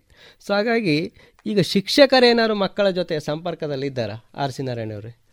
ಖಂಡಿತ ಇದ್ದಾರೆ. ವಿಶೇಷವಾಗಿ ಎಲ್ಲ ಶಿಕ್ಷಕರು ಒಂದು ರೌಂಡ್ ಫೋನ್ ಕಾಲ್ಗಳನ್ನು ಮಾಡ್ತಾ ಮನೆಯಲ್ಲಿ ಮಗ ಓದ್ತಾನ ಅಥವಾ ಮಕ್ಕಳ ಹತ್ರ ನೇರವಾಗಿ ಮಾತಾಡುವಂಥ ವ್ಯವಸ್ಥೆಯನ್ನು ನಮ್ಮ ವಿವೇಕಾನಂದ ಆಂಗ್ಲ ಮಾಧ್ಯಮ ಶಾಲೆಯ ಮುಖ್ಯೋಪಾಧ್ಯಾಯರು ಮತ್ತು ಶಿಕ್ಷಕರು ಈ ವ್ಯವಸ್ಥೆಯಿಂದ ಮಾಡಿಕೊಂಡಿದ್ದಾರೆ. ಆ ಕಾರಣಕ್ಕೋಸ್ಕರ ಒಂದಷ್ಟು ತೃಪ್ತಿ ಮಕ್ಕಳಿಗೆ, ಯಾಕಂದರೆ ನಮ್ಮನ್ನು ಕೇಳುವವರಿದ್ದಾರೆ ಅನ್ನೋಂಥ ಮನೋಭಾವನೆ. ಒಂದಷ್ಟು ಡೌಟ್ಸ್ಗಳಿದ್ದಾಗ ಯಾರೆಲ್ಲ ಶಿಕ್ಷಕರು ಸಂಬಂಧಪಟ್ಟವರಿದ್ದಾರೆ ಅವರನ್ನ ಮಾತಾಡಿಸುವಂಥ ವ್ಯವಸ್ಥೆಗಳನ್ನು ಕೂಡ ಮಾಡಿದ್ದಾರೆ. ಒಂದಷ್ಟು ಸೋಷಿಯಲ್ ಮೀಡಿಯಾದಲ್ಲಿ ಒಂದು ಗ್ರೂಪ್ ಇದೆ ನಮ್ಮಲ್ಲಿ, ಈಗ 10th ಅಂದರೆ ಆ ಗ್ರೂಪಿಗೆ ಸಂಬಂಧಪಟ್ಟಷ್ಟು ಎಲ್ಲ ವಾಟ್ಸಪ್ ಗ್ರೂಪ್ಗಳಿದೆ. ಅದರಲ್ಲಿ ಬರ್ತಕ್ಕಂಥ ವಿಚಾರಗಳನ್ನು ಕೂಡ ಮನನ ಮಾಡುವಂಥ ವ್ಯವಸ್ಥೆಗಳನ್ನು, ಅದನ್ನು ತಿಳ್ಕೊಳ್ಳುವಂಥ ವ್ಯವಸ್ಥೆಗಳನ್ನು ಮಾಡಿದ್ದಾರೆ. ಟೀಚರ್ಸ್ ಒಂದಷ್ಟು ವಿಚಾರಗಳನ್ನು 1-2 ದಿನಕ್ಕೊಮ್ಮೆ ಹಾಕುವಂಥ ವ್ಯವಸ್ಥೆಗಳನ್ನು ಕೂಡ ಮಾಡಿಕೊಂಡಿದ್ದಾರೆ. ಆ ಕಾರಣಕ್ಕೋಸ್ಕರ ಅನುಕೂಲ ಕೆಲಸಗಳನ್ನು ಶಿಕ್ಷಕರು ಮಾಡಿದ್ದಾರೆ. ನಾಗೇಶ್ ಶರ್ಮಾ ಅವರೇ, ಶಿಕ್ಷಕರು ಸಂಪರ್ಕದಲ್ಲಿ ಖಂಡಿತ ಇದ್ದಾರೆ. ವಿವೇಕಾನಂದ ಕನ್ನಡ ಮಾಧ್ಯಮ ಶಾಲೆಯ ಮಾತಾಜಿಯವರು ಆಗಾಗ ಫೋನ್ ಮಾಡ್ತಾ ಇರ್ತಾರೆ, ಮಕ್ಕಳಲ್ಲಿ ನೇರವಾಗಿ ಮಾತಾಡ್ತಾ ಇರ್ತಾರೆ. ಆ ಬಗ್ಗೆ ಖಂಡಿತ ಶಾಲೆಯಿಂದ ತುಂಬ ಪ್ರೋತ್ಸಾಹ ಸಿಗ್ತಾ ಇದೆ ಮಕ್ಕಳಿಗೆ. ಗೋಪಾಲಕೃಷ್ಣ ಸರ್, ಶಾಲೆಯ ಪೇರೆಂಟ್ಸ್ಗಳಿರ್ಬೋದು ಅಥವಾ ಕಮಿಟಿ ಇರ್ಬೋದು, ನಂತರ ಅಧ್ಯಾಪಕರಿರ್ಬೋದು, ಅವರೆಲ್ಲರೂ ಕೂಡ ಸಹಕಾರ ಕೊಡ್ತಾ ಇದ್ದಾರೆ. ಗಣರಾಜ್ ಸರ್, ಶಿಕ್ಷಕರು ಸಂಪರ್ಕದಲ್ಲಿದ್ದಾರೆ. ಅವರಿಗೆ ಎಕ್ಸಾಮಿಗೆ ಪೂರಕವಾಗಿರುವಂತಹ ಸೋಷಿಯಲಲ್ಲಿ ಕ್ವಿಜ್ಗಳು, ಸೈನ್ಸಲ್ಲಿ ಕೆಲವು ಕ್ವಶನ್ಗಳು, ಈ ಥರ ಎಲ್ಲ ಅವರು ವಾಟ್ಸಪ್ಪಲ್ಲಿ ಕಳಿಸ್ತಾ ಇರ್ತಾರೆ. ಅದನ್ನು ಸಾಲ್ವ್ ಮಾಡೋದು, ಈ ಥರ ಒಂದು ಮೆಂಟಲ್ ಎಕ್ಸರ್ಸೈಸಿಗೆ ಅದು ತುಂಬ ಹೆಲ್ಪ್ ಆಗ್ತದೆ. ಬರೀ ಓದೋದಕ್ಕಿಂತ ಇದನ್ನು ಸಹ ಒಂದು ಮಾಡಿ ಸ್ವಲ್ಪ ಆಕ್ಟಿವ್ ಆಗಿರ್ಲಿಕ್ಕೆ ಆಗ್ತದೆ ಬೇರೆ ಸಂದರ್ಭದಲ್ಲಿ. ಅದೊಂಥರ ಪಜಲ್ಸ್ ಸಾಲ್ವ್ ಮಾಡಿದ ಟೈಪ್. ಯೂಶ್ವಲಿ ಓದುವುದಕ್ಕಿಂತ ಸ್ವಲ್ಪ ವಿಭಿನ್ನವಾಗಿ ಅವರಿಗೆ ಸಬ್ಜೆಕ್ಟಿಗೆ ಎಕ್ಸಾಮಿಗೆ ಪೂರಕವಾಗಿ ಆಕ್ಟಿವಿಟೀಸ್ ಕೊಟ್ಟಾಗ ಆಗ್ತದೆ. ಸಾಧಾರಣ ಎಲ್ಲ ಶಾಲೆಯ ಶಿಕ್ಷಕರು, ಶಿಕ್ಷಣ ಸಚಿವರು ಸಹ ಸೂಚಿಸಿದ್ದಾರೆ, ಹೆಚ್ಚಿನ ಶಾಲೆಯ ಶಿಕ್ಷಕರು ಅವರ ಒಂದು ವಿದ್ಯಾರ್ಥಿಗಳನ್ನು ಈಗ ಸಂಪರ್ಕ ಮಾಡಿ ಪ್ರೋತ್ಸಾಹಿಸ್ತಾ ಇದ್ದಾರೆ. ಇಲ್ಲಿ ಈಗ ನಮ್ಮ ಮುಂದಿನ ಪ್ರಶ್ನೆ ಏನಂದರೆ, ಈಗಾಗಲೇ ಸರ್ಕಾರ ಸಹ ಚಂದನವಾಹಿನಿಯಲ್ಲಿ SSLC ವಿದ್ಯಾರ್ಥಿಗಳಿಗೆ ತರಗತಿಗಳನ್ನು ನಡೆಸ್ತಾ ಇದೆ. ಇದರ ಜೊತೆಯಲ್ಲಿ ಆನ್ಲೈನಲ್ಲಿ ಸಹ ತುಂಬ ತರಗತಿಗಳು ಆಗ್ತಾ ಇದೆ. ಕೆಲವೊಂದು ವಿಶೇಷವಾದ ಆ್ಯಪ್ಗಳು ಸಹ ಇದೆ. ಸೊ ಇದೆಲ್ಲ ಕೊರೋನಾ ಸಂದರ್ಭದಲ್ಲಿ ಏನಾದರೂ ಪ್ರಯೋಜನ ಆಗ್ತಾ ಇದೆಯಾ ಆರ್ ಸಿ ನಾರಾಯಣ್ ಅವರೇ? 100% ಸತ್ಯ. ಇವತ್ತು ಚಂದನ ಟಿವಿಯಲ್ಲಿ ಬರುವಂಥ ಪಾಠಗಳಿದೆ, ವಿಶೇಷವಾಗಿ ಮಕ್ಕಳಿಗೆ ಒಂದು ಶಾಲೆಯ ಅನುಭವ, ನಾವು ಮಕ್ಕಳನ್ನು ಟಿವಿ ಎದುರುಗಡೆ ಕೂತ್ಕೊಳಿಸಿ ನೀನು ಅದರ ಪೂರ್ಣವಾಗಿ ತೊಡಗಿಸ್ಕೊಳ್ಬೇಕು ಅನ್ನೋಂಥ ವಿನಂತಿಯನ್ನು ಮಾಡಿದಾಗ ಅದಕ್ಕೆ ಪೂರ್ಣವಾಗಿ ತೊಡಗಿಸಿಕೊಳ್ಳುವಂಥ ವ್ಯವಸ್ಥೆಯನ್ನು ಮಕ್ಕಳು ಮಾಡಿದ್ದಾರೆ. ಆದರೆ ಇವತ್ತು ಅದಕ್ಕೆ ಪೂರಕವಾಗಿ ಜೋಡಣೆ ಆಗಿದ್ದಾರೆ. ಆನ್ಲೈನ್ ಕ್ಲಾಸ್ಗಳಲ್ಲಿ ಒಂದಷ್ಟು ಸಮಸ್ಯೆಗಳಿದೆ. ಈಗ ಆನ್ಲೈನ್ ಕ್ಲಾಸ್ಗಳಲ್ಲಿ ಯಾಕೆ ಸಮಸ್ಯೆ ಇದೆ ಅಂದರೆ ಎಲ್ಲರಿಗೂ ಕೂಡ ಸಂಪರ್ಕದ ಕೊರತೆ. ನನ್ನ ಲೆಕ್ಕದಲ್ಲಿ ಸುಮಾರು 200-300 ಒಂದು ಶಾಲೆಯಲ್ಲಿ ವಿದ್ಯಾರ್ಥಿಗಳಿದ್ದಾರೆ, ಕೇವಲ 100 ಜನರಿಗೆ ಈ ಅವಕಾಶಗಳಾಗಿದೆ. ನೆಟ್ವರ್ಕ್ ಸಮಸ್ಯೆಗಳು ಮತ್ತೆ ಕನೆಕ್ಟಿವಿಟಿ ಸಮಸ್ಯೆಗಳು, ಈ ರೀತಿಯ ಇಂಟರ್ನೆಟ್ ಸಮಸ್ಯೆಗಳಿದ್ದಂಥದ್ದು ಕೂಡ ಇದೆ. ಆದರೆ ಒಂದಷ್ಟು ಅನುಕೂಲಗಳಾಗಿದೆ. ಆ ಕಾರಣಕ್ಕೋಸ್ಕರ ಅದನ್ನು ಇನ್ನಷ್ಟು ಬ್ರಾಡ್ ಆಗಿ ಥಿಂಕ್ ಮಾಡಿ ಅದು ಪೂರಕವಾಗಿ ಜೋಡಣೆ ಆಗಲಿಕ್ಕೆ ಸಾಧ್ಯತೆ ಇದೆ. ಆ ಕಾರಣಕ್ಕೋಸ್ಕರ ಆನ್ಲೈನ್ ಕ್ಲಾಸ್ಗಳು ಮತ್ತು ಟಿವಿ ಮಾಧ್ಯಮದ್ದು ಭಾರಿ ಇಫೆಕ್ಟಿವ್ ಆಗಿರೋದು. ಯಾಕಂದ್ರೆ ನಮಗೆ ಲೈವ್ ಆಗಿ ಅಂತ ಹೇಳೋದು, ಮತ್ತೆ ಟೀಚರ್ಸ್ ಎದುರು ಬಂದು ನಿಂತಾಗೆ ನಾವು ಕೂಡ ಅದನ್ನು ಗಮನಿಸಿದ್ದೇವೆ. ಯಾಕಂದ್ರೆ ನಾವು ಕೂಡ ನೋಡುವಾಗ ಒಂದು 10 ನಿಮಿಷ ಅದರ ಎದುರು ಕೂತಾಗ ನಾವು ಅದನ್ನು ಅನುಭವಿಸಿದ್ದೇವೆ. ಆ ಕಾರಣಕ್ಕೋಸ್ಕರ ಎಲ್ಲ ವಿದ್ಯಾರ್ಥಿಗಳು ಇದನ್ನು ಸದುಪಯೋಗ ಮಾಡಬೇಕು ಅಂತ ನನ್ನ ವಿನಂತಿ ಇದೆ. ಗೋಪಾಲಕೃಷ್ಣ ಸರ್, ಆನ್ಲೈನ್ ಮತ್ತು ಚಂದನವಾಹಿನಿಯ ಕ್ಲಾಸ್ಗಳ ಬಗ್ಗೆ ಅಂದರೆ ನನ್ನ ಮಗಳಿಗೆ ಆನ್ಲೈನ್ ಇದರಲ್ಲಿ ಪ್ರಸ್ತುತಪಡಿಸುವಂತಹ ಪಾಠಗಳು ಬಹಳ ಖುಷಿ ಕೊಟ್ಟಿದೆ. ಮೊನ್ನೆ ಕನ್ನಡ ಮೀಡಿಯಮ್ನೆಲ್ಲ ನೋಡಿದ್ದಾಳೆ, ಖುಷಿ ಆಯಿತು ಅವಳಿಗೆ. ಕ್ಲಾಸ್ನಲ್ಲಿ ಆದಂತಹ ಅನುಭವವೇ ಆಯಿತು ಅಂತ ಹೇಳ್ತಾ ಇದ್ದಾಳೆ. ಸೂಪರ್ ಅಂತ ಹೇಳಿದಾಳೆ ಅವಳು. ಆ ನಂತರ ಇವತ್ತು ಇಂಗ್ಲೀಷ್ ಸ್ಟಾರ್ಟ್ ಆದ್ದು ಮತ್ತೂ ಖುಷಿ ಆಯಿತು ಅವಳಿಗೆ. ಮೊನ್ನೆದ್ದು ಕನ್ನಡದಾದ ಕಾರಣ ಕೆಲವು ಇಂಗ್ಲೀಷ್ನಲ್ಲಿ ಪುನಃ ಮಿಸಸ್ ಹೇಳುವಂಥ ಒಂದು ಅವಕಾಶ ಸಿಕ್ಕಿತ್ತು. ಆದರೂ ಕೂಡ ಇವತ್ತು ತುಂಬ ಖುಷಿಪಟ್ಟಲು. ಇವತ್ತು ಇಂಗ್ಲೀಷ್ ಮೀಡಿಯಮಲ್ಲಿ ಇದೆ, ಆದ ಕಾರಣ ಮತ್ತೂ ಒಳ್ಳೆಯದು. ಆನಂತರ ಯೂಟ್ಯೂಬಲ್ಲಿ ಕಲಿಯುವಂಥ ಕಲಿತಾ ಇದ್ದಾಳೆ. ಹಾಗಿರುವಾಗ ನಮ್ಮ ಶಿಕ್ಷಣ ಸಚಿವರು ಈ ಒಂದು ವ್ಯವಸ್ಥೆ ಮಾಡಿದ್ದು ತುಂಬ ಸಂತೋಷ. ನಾಗೇಶ್ ಸರ್, ನೀವೇನು ಹೇಳ್ತೀರಿ? ನಮ್ಮ ಮಗಳು ಚಂದನವಾಹಿನಿಯಲ್ಲಿ ಕನ್ನಡ ಮಾಧ್ಯಮದ ತರಗತಿಗಳನ್ನು ಅಲ್ಲಿ ಭಾಗವಹಿಸ್ತಾ ಇದ್ದಾಳೆ, ನೋಡ್ತಾ ಇದ್ದೆ. ಮತ್ತು ಅವಳು ಕನ್ನಡ ಮಾಧ್ಯಮದಲ್ಲೇ ಕಲಿತ ಕಾರಣ ಅವಳಿಗೆ ಅದು ಚೆನ್ನಾಗಿ ಅರ್ಥ ಆಗ್ತಾ ಇದೆ. ಅವಳು ಕೇಳುವಾಗ ತರಗತಿಯಲ್ಲಿ ಮಾಡಿದಷ್ಟೇ ಪರಿಣಾಮಕಾರಿಯಾಗಿ ನನಗೆ ಪಾಠ ಅರ್ಥ ಆಗ್ತಾ ಇದೆ ಮತ್ತು ಪುನರ್ಮನನ ಆಗ್ತಾ ಇದೆ ಅಂತೇಳಿ ಹೇಳಿದರು. ಹಾಗೆ ಅದನ್ನು ಮತ್ತೆ ಯೂಟ್ಯೂಬಲ್ಲಿ ಕೂಡ ಅವಳು ನೋಡ್ತಾ ಇದ್ದಾಳೆ ಆನ್ಲೈನ್ ಕ್ಲಾಸ್ಗಳನ್ನು. ಮತ್ತು ಆನ್ಲೈನ್ ಆ್ಯಪ್ಗಳಿದೆ ಕೆಲವು, ಬೇರೆ ಬೇರೆ ಆ್ಯಪ್ಗಳುಂಟು, ಈಗ ನನಗೆ ಹೆಸರು ಮರೆತು ಇದೆ. ಹಾಗೆ ಅದನ್ನೇ ಅವಳು ನೋಡ್ತಾ ಇದ್ದಾಳೆ, ಅಭ್ಯಾಸ ಮಾಡ್ತಾ ಇದ್ದಾಳೆ. ಗಣರಾಜ್ ಸರ್, ಚಂದನವಾಹಿನಿಯ ಕನ್ನಡ ಮೀಡಿಯಂ ಕ್ಲಾಸನ್ನು ನೋಡಿದ್ದಾಳೆ. ಶಾಲೆಯಿಂದ ಆನ್ಲೈನ್ ಕ್ಲಾಸ್ಗಳು ಈ ಥರ ಏನೂ ಇಲ್ಲ. ನನ್ನ ಪ್ರಕಾರ ಅದು ಹೆಚ್ಚಿನ ಅಗತ್ಯವೂ ಇಲ್ಲ ಅನ್ನಿಸ್ತದೆ. ಯಾಕೆಂದರೆ ಎಲ್ಲ ಪೋರ್ಷನ್ ಮುಗಿಸಿ ಆಗಿದೆ, 3-4 ಪ್ರಿಪರೇಟರಿ ಎಕ್ಸಾಮ್ಸ್ ಮಾಡಿ ಆಗಿದೆ. ಹಾಗಾಗಿ ಆನ್ಲೈನ್ ಕ್ಲಾಸ್ ಮತ್ತೆ ಅಗತ್ಯ ಇಲ್ಲ. ಮನೆಯಲ್ಲಿ ಕಲಿಯೋರಿಗೆ ಸ್ವಲ್ಪ ಮೊದಲೇ ಸಾಕಷ್ಟು ತಯಾರಿ ಮಾಡಿದವರಿಗೆ ಅನುಕೂಲ ಆಗಬಹುದಾ ಏನೋ. ನಮ್ಮ ಮನೆಯ ಪರಿಸ್ಥಿತಿಯಲ್ಲಿ ಅದರ ಅಗತ್ಯ ಅದೇನು ಕಾಣೋದಿಲ್ಲ. ಮತ್ತು ಈ ಚಂದನವಾಹಿನಿಯಲ್ಲಿ ಪ್ರಸಾರ ಆಗ್ತಾ ಇರೋದು ಈಗ ತುಂಬ ಒಂದು ಮಕ್ಕಳಿಗೆ ಉಪಕಾರ ಆಗಿದೆ. ಆನ್ಲೈನ್ ಕ್ಲಾಸ್ಗಳಿಗೆ ನೆಟ್ವರ್ಕ್ ಸಮಸ್ಯೆ ಇದ್ರೂ ಸಹ ಚಂದನವಾಹಿನಿ ಸಾಧಾರಣ ಕರೆಂಟ್ ಒಂದು ಇದ್ದರೆ ಹೆಚ್ಚಿನ ಟಿ ವಿ ಮಾಧ್ಯಮದ ಮೂಲಕ ಇದನ್ನು ನೋಡಬಹುದು. ಹಾಗಾಗಿ ಇದು ಕೊರೋನಾ ಮುಗಿದ ನಂತರ ಸಹ ಮುಂದೆ ರೆಗ್ಯುಲರ್ ಕ್ಲಾಸ್ ಇರುವಾಗ ಸಹ ಈ ಥರದ ಒಂದು ತರಗತಿಗಳು ಇರಬೇಕನ್ನಿಸ್ತದ ಕಾಶಿಯವರೇ? ವಿಶೇಷವಾಗಿ ಇದು ಉತ್ತಮವಾದ ಒಂದು ಪ್ರಯತ್ನ. ಯಾಕೆ ಪ್ರಯತ್ನ ಅಂದರೆ ಈಗ ಮಕ್ಕಳು ಶಾಲೆಯಿಂದ ಬಂದ ತಕ್ಷಣ ಒಂದಷ್ಟು ಸಮಯಗಳನ್ನು ನಿಗದಿಪಡಿಸಿ ಆ ಕ್ಲಾಸ್ಗಳನ್ನು ವಾಹಿನಿ ಮುಖಾಂತರ ಕೊಟ್ಟರೆ ಅವರಿಗೆ ಒಂದಷ್ಟು ಬೂಸ್ಟಪ್ ಮಾಡುವಂಥ ಕೆಲಸಗಳಾಗಬಹುದು. ಯಾಕಂದ್ರೆ ನಾವು ರೆಗ್ಯುಲರ್ ಕ್ಲಾಸಸ್ಗಳು ಏನಿರುತ್ತೆ ಅದರೊಟ್ಟಿಗೆ ಟ್ಯೂಷನ್ ಕ್ಲಾಸಸ್ ಏನಿರುತ್ತೆ ಆ ಟ್ಯೂಷನ್ ಕ್ಲಾಸನ್ನು ಇದಕ್ಕೆ ಹೊಂದಿಸಿಕೊಂಡ್ರೆ ಸರ್ಕಾರ ಈ ಬಗ್ಗೆ ಆಲೋಚನೆಗಳು ಮಾಡಬಹುದು. ನಾವು ಕೂಡ ನೋಡಿದೆ ವಿದೇಶಗಳಲ್ಲಿ ಇವತ್ತು ಆನ್ಲೈನ್ ಕ್ಲಾಸಸ್ಗಳು ತುಂಬ ಇದೆ. ಇವತ್ತು ಎಲ್ಲ ಸ್ಪರ್ಧಾತ್ಮಕ ಪರೀಕ್ಷೆಗಳು ಕೂಡ ಆನ್ಲೈನ್ ಕ್ಲಾಸ್ಗಳ ಮುಖಾಂತರ ನಡೆಯುವಂಥ ವ್ಯವಸ್ಥೆಗಳಿದೆ. ಆ ಕಾರಣಕ್ಕೋಸ್ಕರ ಈ ರೀತಿಯ ಯುಗಗಳಾಗಿ ಪರಿವರ್ತನೆ ಆಗಲಿಕ್ಕೆ ಸಾಧ್ಯತೆ ಇದೆ.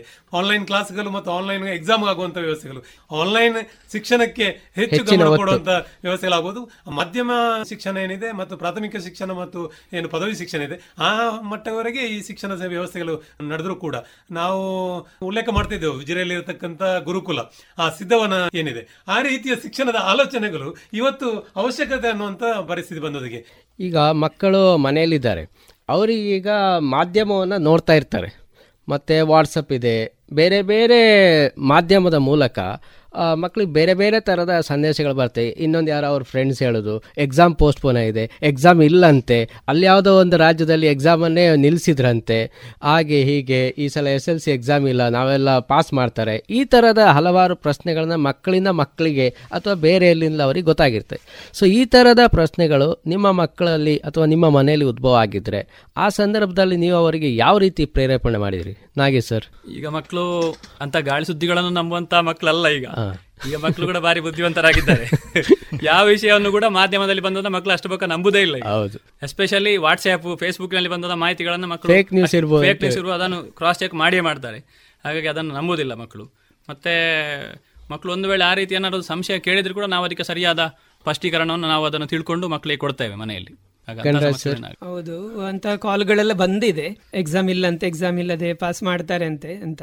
ಆಗ ಇವಳು ಮಾಡುವ ಫಸ್ಟ್ ಕೆಲಸ ಎಜುಕೇಶನ್ ಮಿನಿಸ್ಟರ್ ಸುರೇಶ್ ಕುಮಾರ್ ಅವರ ಫೇಸ್ಬುಕ್ ನೋಡ್ತಾಳೆ ಒಮ್ಮೆ, ಅದರಲ್ಲಿ ಬಂದದ್ದೇ ಫೈನಲ್ ಅಂತ. ಯಾಕೆ ಅಂದ್ರೆ ಹೌದು, ಅವರು ತುಂಬಾ ಸಲ ಹೇಳ್ತಾರೆ ವದಂತಿಗಳಿಗೆ ಕಿವಿ ಕೊಡಬೇಡಿ ಅಂತ, ಪಕ್ಕ ಆಗಿರ್ತದೆ ಮನಸ್ಸಲ್ಲಿ. ಹಾಗಾಗಿ ಅಂತ ಸಮಸ್ಯೆಗಳು ಬಂದಾಗ ಅವಳೇ ಸಾಲ್ವ್ ಮಾಡ್ಕೊಳ್ತಾಳೆ. ಸರ್, ಈಗ ಕೊರೋನಾ ಭೀತಿ ಇದೆ, ಸೊ ಇದರ ಜೊತೆಗೆ ಬೇಕಾದಷ್ಟು ರಜೆ ಸಿಕ್ಕಿದೆ. ಸೊ ಇದರ ಜೊತೆಯಲ್ಲಿ ಅಂದರೆ ದಿನ ಇಡೀ ಓದಿಕೊಂಡು ಕೂತ್ಕೊಳ್ಳಿಕ್ಕೆ ಸಾಧ್ಯ ಇಲ್ಲ. ಮತ್ತು ಕೆಲವೊಂದು ಎಕ್ಸ್ಟ್ರಾ ಕರಿಕ್ಯುಲರ್ ಆ್ಯಕ್ಟಿವಿಟೀಸಲ್ಲಿ ಸಹ ಮಕ್ಕಳು ಹುಷಾರಿತ್ತು, ಅದರಲ್ಲಿ ಸಹ ಈ ಸಂದರ್ಭದಲ್ಲಿ ಏನಾದರೂ ವಿಶೇಷವಾದ ಆ್ಯಕ್ಟಿವಿಟಿಯಲ್ಲಿ ತೊಡಗಿಸಿಕೊಳ್ಳುವಂತೆ ನಿಮ್ಮ ಮಕ್ಕಳನ್ನು ಪ್ರೇರೇಪಿಸಿದ್ದೀರಾ ಗೋಪಾಲಕೃಷ್ಣ ಸರ್? ಅಂದರೆ ಶಾಲೆ ಇರುವಾಗ ಪಾಠಕ್ಕೆ ಸಂಬಂಧಪಟ್ಟಂತ ವಿಚಾರದಲ್ಲಿ ಅವರು ಮುಳುಗ್ತಾ ಇದ್ರು. ಹೌದು, ನಮಗೆ ಬೇರೆ ಅಂತ ಹೇಳಿದ್ರು ಕೂಡ ಅದು ಪಾಠ ಎಸ್ಎಲ್ಸಿ ಅಂತ ಹೇಳಿದ್ರೆ ಹೇಳ್ತಾ ಇದ್ರು. ಇವಾಗ ಹೇಗೂ ರಜೆ ಉಂಟಲ್ಲಮ್ಮ, ಸ್ವಲ್ಪ ನಮಗೆ ಜೀವನಕ್ಕೆ ಸಂಬಂಧಪಟ್ಟಂತಹ ವಿಚಾರಗಳನ್ನ ಕಲ್ತುಕೊಳ್ಬೇಕು ಎಂಬ ಮನೋಭಾವನೆಯನ್ನು ನಾನು ಅವರಿಗೆ ಮಾರ್ಗದರ್ಶನ ಕೊಡ್ತಾ ಇದ್ದೇನೆ. ಉದಾಹರಣೆಗೆ ಸ್ವಲ್ಪ ಕೃಷಿ ಚಟುವಟಿಕೆ ಇರ್ಬೋದು, ಅದರ ಜೊತೆಗೆ ಸ್ವಲ್ಪ ಜೇನು ವ್ಯವಸಾಯ ಮಾಡ್ತಾ ಇದ್ದೇನೆ. ಆನಂತರ ಸ್ವಲ್ಪ ತಬಲಾ ಗೊತ್ತಿದೆ ನನಗೆ, ಅವಳು ಸಂಗೀತ ಕಲ್ತಿದ್ದಾಳೆ, ಡ್ಯಾನ್ಸ್ ಕಲ್ತಾಳೆ. ಆದರೂ ಅದರ ಬಗ್ಗೆ ಸ್ವಲ್ಪ ಇನ್ನೂ ಇಂಪ್ರೂವ್ಮೆಂಟ್ ಮಾಡಿಕೊಳ್ಳುವಂತಹ ಮನೋಭಾವ ಮಾನಸಿಕ ನೆಮ್ಮದಿಗಾಗಿ ಮಾಡಿಕೊಳ್ಬೇಕು. ತಬಲೆ ಅಂದರೆ ಇಲ್ಲದ್ರೆ ಅವರು ತಬಲೆ ಕಲಿಯದೆ ಕಲಿಯೋದಿಲ್ಲ ಅವರು, ಯಾಕೆಂದರೆ ನಮಗೆ ಕ್ಲಾಸ್ ಉಂಟು, ಬರಲಿಕ್ಕೆ ಉಂಟು ಅಂತೇಳಿ. ಇವಾಗ ಸ್ವಲ್ಪ ಅದಕ್ಕೆ ಗಮನ ಕೊಡುವಂಥ, ಅಂದರೆ ಟೈಮ್ ಉಂಟಲ್ಲ ಅಂತ ನಾವೇ ಅವರಿಗೆ ಸೂಚನೆ ಕೊಡೋದು, ಆದ ಕಾರಣ ಸ್ವಲ್ಪ ಇದಕ್ಕೆ ಗಮನ ಕೊಡುವಂಥ ಅವಕಾಶ ದೊರಕಿದೆ. ಆನಂತರ ಒಂದು ಪ್ರಾಣಿ ಪಕ್ಷಿಗಳ ಬಗ್ಗೆ, ಆನಂತರ ಒಂದು ಮರದಲ್ಲಿ ಏನಾದರೂ ಗೂಡು ಇದ್ದರೆ ಅದರಲ್ಲಿ ಎರಡು ಪಕ್ಷಿಗಳು ಮರಿಗಳು ಕೂತಿದ್ರೆ ಅದನ್ನೆಲ್ಲ ತೋರಿಸಿ, ಚಿಟ್ಟೆಗಳ ಪರಿಚಯ, ಸಸ್ಯಗಳ ಪರಿಚಯ, ಇವುಗಳನ್ನ ಮಾಡಿಸುವಂಥ ಅವಕಾಶ ಈಗ ನನಗೆ ದೊರೆತಿದೆ, ಮೊದಲು ಸಿಗಲಿಲ್ಲ. ಯಾವಾಗ ಗಿಡ ಅಂದರೆ ಅವ್ರಿಗೆ ಗೊತ್ತಿಲ್ಲ. ನಾವು ಈಗ ಹೇಳುವಾಗ ಅವರಿಗೆ ಒಂದೊಂದು ಗಿಡಗಳ ಪರಿಚಯ, ಪಕ್ಷಿಗಳ ಪರಿಚಯ, ಆನಂತರ ಕೆಲವು ಕೀಟಗಳ ಪರಿಚಯ ಎಲ್ಲ ಆಗುವಂಥ ಸನ್ನಿವೇಶ ಈಗ ಉಂಟಾಗಿದೆ ಅಂತ ನನ್ನ ಭಾವನೆ. ಆರ್ ಸಿ ನಾರಾಯಣ್ ಅವರೇ, ವಿಶೇಷವಾಗಿ ನಾನೊಬ್ಬ ಕೃಷಿಕನಾಗಿರೋದ್ರಿಂದ ತುಂಬಾ ಸಲ ಪೈಪ್ಲೈನ್ಗಳೆಲ್ಲ ಓಡಾಡಿದೆ ಅಂತ ಗೊತ್ತಿರೋದಿಲ್ಲ. ಪೈಪ್ಲೈನ್ಗಳನ್ನ ಅಗೆತ ಮಾಡೋಗ್ಲೇ ಅಲ್ಲಿ ಪೈಪ್ಲೈನ್ ಇದೆ ಅನ್ನೋದು ಪರಿಸ್ಥಿತಿ ಇದೆ. ಮಕ್ಕಳಿಗಂತೂ ಗೊತ್ತೇ ಇರೋದಿಲ್ಲ, ಯಾಕಂದ್ರೆ ನಮ್ಮ ಹಿರಿಯರು ಹಾಕಿದ ಪೈಪ್ಲೈನ್ಗಳನ್ನ ನಾವು ತಂದೆಯಿಂದ ತಿಳ್ಕೊಂಡು ನಮಗೆ ಗೊತ್ತಿರುತ್ತೆ ಅದು ಇಲ್ಲೇ ಇರುತ್ತೆ ಅಥವಾ ಈ ಕಡೆಯಿಂದ ಹೋಗಿರುತ್ತೆ ಅಂತ.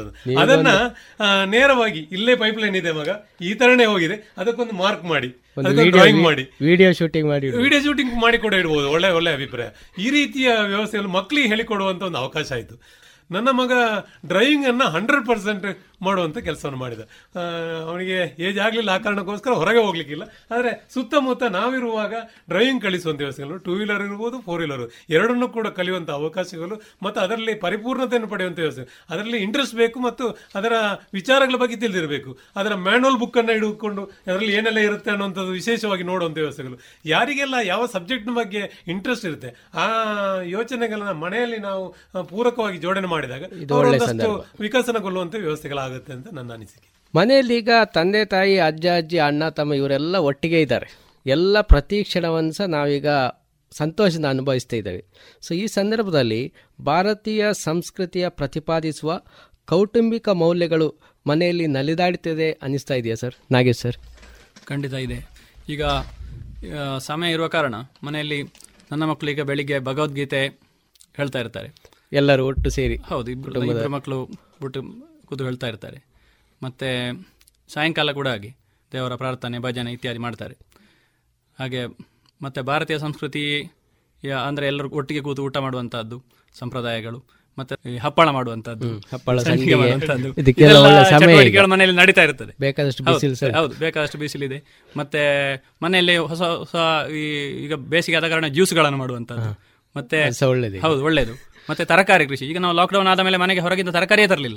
ಮನೆಯಲ್ಲಿ ನನ್ನ ಮಕ್ಕಳಿಗೆ ಯಾವ ತರಕಾರಿ ಇಷ್ಟ ಅಂದ್ರೆ ಅದನ್ನೇ ಅವನಿಗೆ ನೀರಾಕ್ಲಿಕ್ಕೆ ಅದಕ್ಕೆ ಅವನೇ ಹೋಗ್ತಾನೆ. ನನ್ನ ಮಗ ಆ ತರಕಾರಿ ಬದನೆ ಗಿಡ ಇಷ್ಟ ಅಂದ್ರೆ ಅದು ಬದನೆಗೆ ಅವನೇ ನೀರಾಗ್ತಾನೆ ಹೋಗಿ. ಹಾಗೆ ತರಕಾರಿಯ ಕೃಷಿಯಲ್ಲಿ ಕೂಡ ಅವರಿಗೆ ಆಸಕ್ತಿ ಬರ್ತದೆ. ಇಲ್ಲಾಂದ್ರೆ ಇಷ್ಟವರೆಗೆ ಅವರು ತರಕಾರಿ ಗಿಡದ ಹತ್ತಿರ ಹೋಗುವವರಲ್ಲ, ಯಾಕೆಂದ್ರೆ ಅಷ್ಟು ಸಮಯ ಇರುವುದಿಲ್ಲ ಮಕ್ಕಳಿಗೆ. ಹಾಗಾಗಿ ಮಕ್ಕಳಿಗೆ ನಮ್ಮ ಭಾರತೀಯ ಸಂಸ್ಕೃತಿ ಏನಂತ ಹೇಳಿದರೆ ನಮ್ಮ ಆಹಾರವನ್ನು ನಾವೇ ಬೆಳೆಯುವಂಥದ್ದು. ನಮ್ಮ ಈ ಫಾಸ್ಟ್ ಫುಡ್ ಸಂಸ್ಕೃತಿ ಅಲ್ಲ ನಮ್ಮದು. ಹಾಗಾಗಿ ಆಹಾರ ಸಂಸ್ಕೃತಿಯಲ್ಲೂ ಸುಧಾರಣೆ ಆಗಿದೆ. ಧಾರ್ಮಿಕವಾಗಿ ಕೂಡ ಮಕ್ಕಳು ಹೆಚ್ಚು ತೊಡಗಿಸಿಕೊಳ್ತಾರೆ. ಈ ಲಾಕ್ಡೌನಿಂದಾಗಿ ಏನಾಗಿದೆ ಅಂದರೆ ಒಂಥರ ಫ್ಯಾಮಿಲಿ ಬಾಂಡ್ ನಮ್ಮಲ್ಲಿ ಜಾಸ್ತಿ ಆಗಿದೆ. ಈಗ ಎಲ್ಲರೂ ಮನೆಯಲ್ಲಿ ಒಟ್ಟಿಗೆ ಇದ್ದು ಈ ಫ್ಯಾಮಿಲಿ ಬಾಂಡಿಗೆ ಇದು ಧನಾತ್ಮಕವಾಗಿ ನಮಗೆ ಪ್ರಯೋಜನ ಆಗಿದೆ. ಹದಿಹರೆಯದ ಮನಸ್ಸು ಲಗಾಮಿ ಇಲ್ಲದ ಕುದುರೆಯಂತೆ ಅಂತೇಳೋ ಒಂದು ಮಾತಿದೆ. ಈ ಸಂದರ್ಭದಲ್ಲಿ ಮನೆಯಲ್ಲಿರುವ ಮಕ್ಕಳ ಮಾನಸಿಕ ತುಮುಲಗಳನ್ನು ಹತ್ತಿಕ್ಕಲು ರೂಢಿಸಬಹುದಾದ ತಂತ್ರಗಳೇನಾರು ಇದೆಯಾ ಸರ್? ನೀವು ಜೀವಶಾಸ್ತ್ರ ವಿಭಾಗದ ಅಧ್ಯಾಪಕರಾದ ಕಾರಣ ಗಣರಾಜ್ ಸರ್ ಹತ್ರ ಕೇಳ್ತಾ ಇದ್ದೇನೆ. ಖಂಡಿತ ಇದೆ. ಉದಾಹರಣೆಗೆ ಒಳ್ಳೆಯ ಪುಸ್ತಕವನ್ನು ಓದುವಂತಹ ಹವ್ಯಾಸ. ನಮ್ಮ ಮನೆಯಲ್ಲಿ ಮೊದಲೇ ಸುಧಾಮೂರ್ತಿಯವರ ಪುಸ್ತಕ, ಪೂರ್ಣಚಂದ್ರ ತೇಜಸ್ವಿಯವರ ಪುಸ್ತಕ, ಇಂಗ್ಲೀಷ್ ಮೀಡಿಯಮಲ್ಲಿ ಕಲಿಯುವುದಾದರೂ ಕನ್ನಡ ಪುಸ್ತಕ ಓದುವ ಹವ್ಯಾಸ ಬೆಳಿಬೇಕು ಅಂತ ಅದು ಮಗಳಿಗೆ ಸ್ಕೂಲಿಂದಲೇ ಅವಳ ಕನ್ನಡ ಮಿಸ್ ಕವಿತಾ ಡೂರ್ ಅವರು ಬುಕ್ ಓದಲಿಕ್ಕೆ ತುಂಬ ಪ್ರೋತ್ಸಾಹ ನೀಡ್ತಿದ್ರು. ಹಾಗೆ ಅದು ಹೈಸ್ಕೂಲ್ ಬರಬೇಕಾದ್ರೆ ಹೋದಲ್ಲೆಲ್ಲ ಪೂರ್ಣಚಂದ್ರ ತೇಜಸ್ವಿಯವರ ಪುಸ್ತಕ ತಂದು ಕಲೆಕ್ಟ್ ಮಾಡಿ ಇಟ್ಟುಕೊಳ್ಳುವ ಹವ್ಯಾಸ ಮೊದಲಿಂದಲೇ ಇತ್ತು. ಕೆಲವಷ್ಟು ಬುಕ್ಕುಗಳು ಓದಿ ಆಗಿತ್ತು.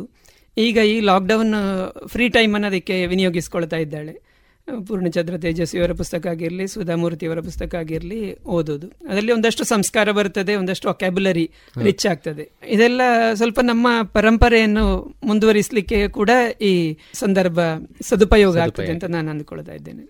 ಈ ಲಾಕ್ಡೌನಿಂದಾಗಿ ಕೆಲವೊಂದ್ಸಲ ಮಕ್ಕಳಲ್ಲಿ ಎಷ್ಟು ಓದಬೇಕು ಓದಿ ಮುಗಿತಾ ಇಲ್ಲ, ಸ್ವಲ್ಪ ಓದಿರ್ತಾರೆ, ದಿನ ಓದಬೇಕು, ಪುನಃ ನಾಳೆ ಇದ್ದು ಪುನಃ ಓದಬೇಕು, ಈಗ ನಾವು ಓದಿ ಅಂತ ಹೇಳಿದರೆ ಎಷ್ಟು ಸಲ ಓದೋದು, ಈ ಥರ ಒಂದು ಇದಾಗ್ತದೆ ಅವರಿಗೆ. ಸೊ ಈ ಸಂದರ್ಭದಲ್ಲಿ ಅವರ ಆತ್ಮವಿಶ್ವಾಸವನ್ನು ವೃದ್ಧಿಸಿ ಅವರನ್ನು ಪುನಃ ಡೈಲಿ ಚಾರ್ಜಲ್ಲಿ ಇರುವ ಹಾಗೆ ಹೇಗೆ ಮಾಡ್ಬೋದು ಸರ್? ನೀವೇನಾದರೂ ಒಂದು ಮಾಡಿರೋ ಆರ್ ಸಿ ಸರ್? ಮಕ್ಕಳಿಗೆ ಪೂರಕವಾಗಿ ಜೋಡಣೆ ಆಗಬೇಕಾದ್ರೆ ಒಂದಷ್ಟು ಸಮಯ ನಿಗದಿ ಮಾಡುವುದನ್ನು, ಬೆಳಿಗ್ಗೆ ಓದುವುದನ್ನು ಮಧ್ಯಾಹ್ನ ಮೇಲೆ ಓದು, ಆದರೆ ಓದುವುದನ್ನು ನಿರಂತರವಾಗಿ ಓದಬೇಕು ಅನ್ನೋಂಥ ವಿಚಾರಗಳನ್ನು ಮುಟ್ಟಿಸುವಂಥ ಕೆಲಸ ಮಾಡಿದ್ದೇವೆ.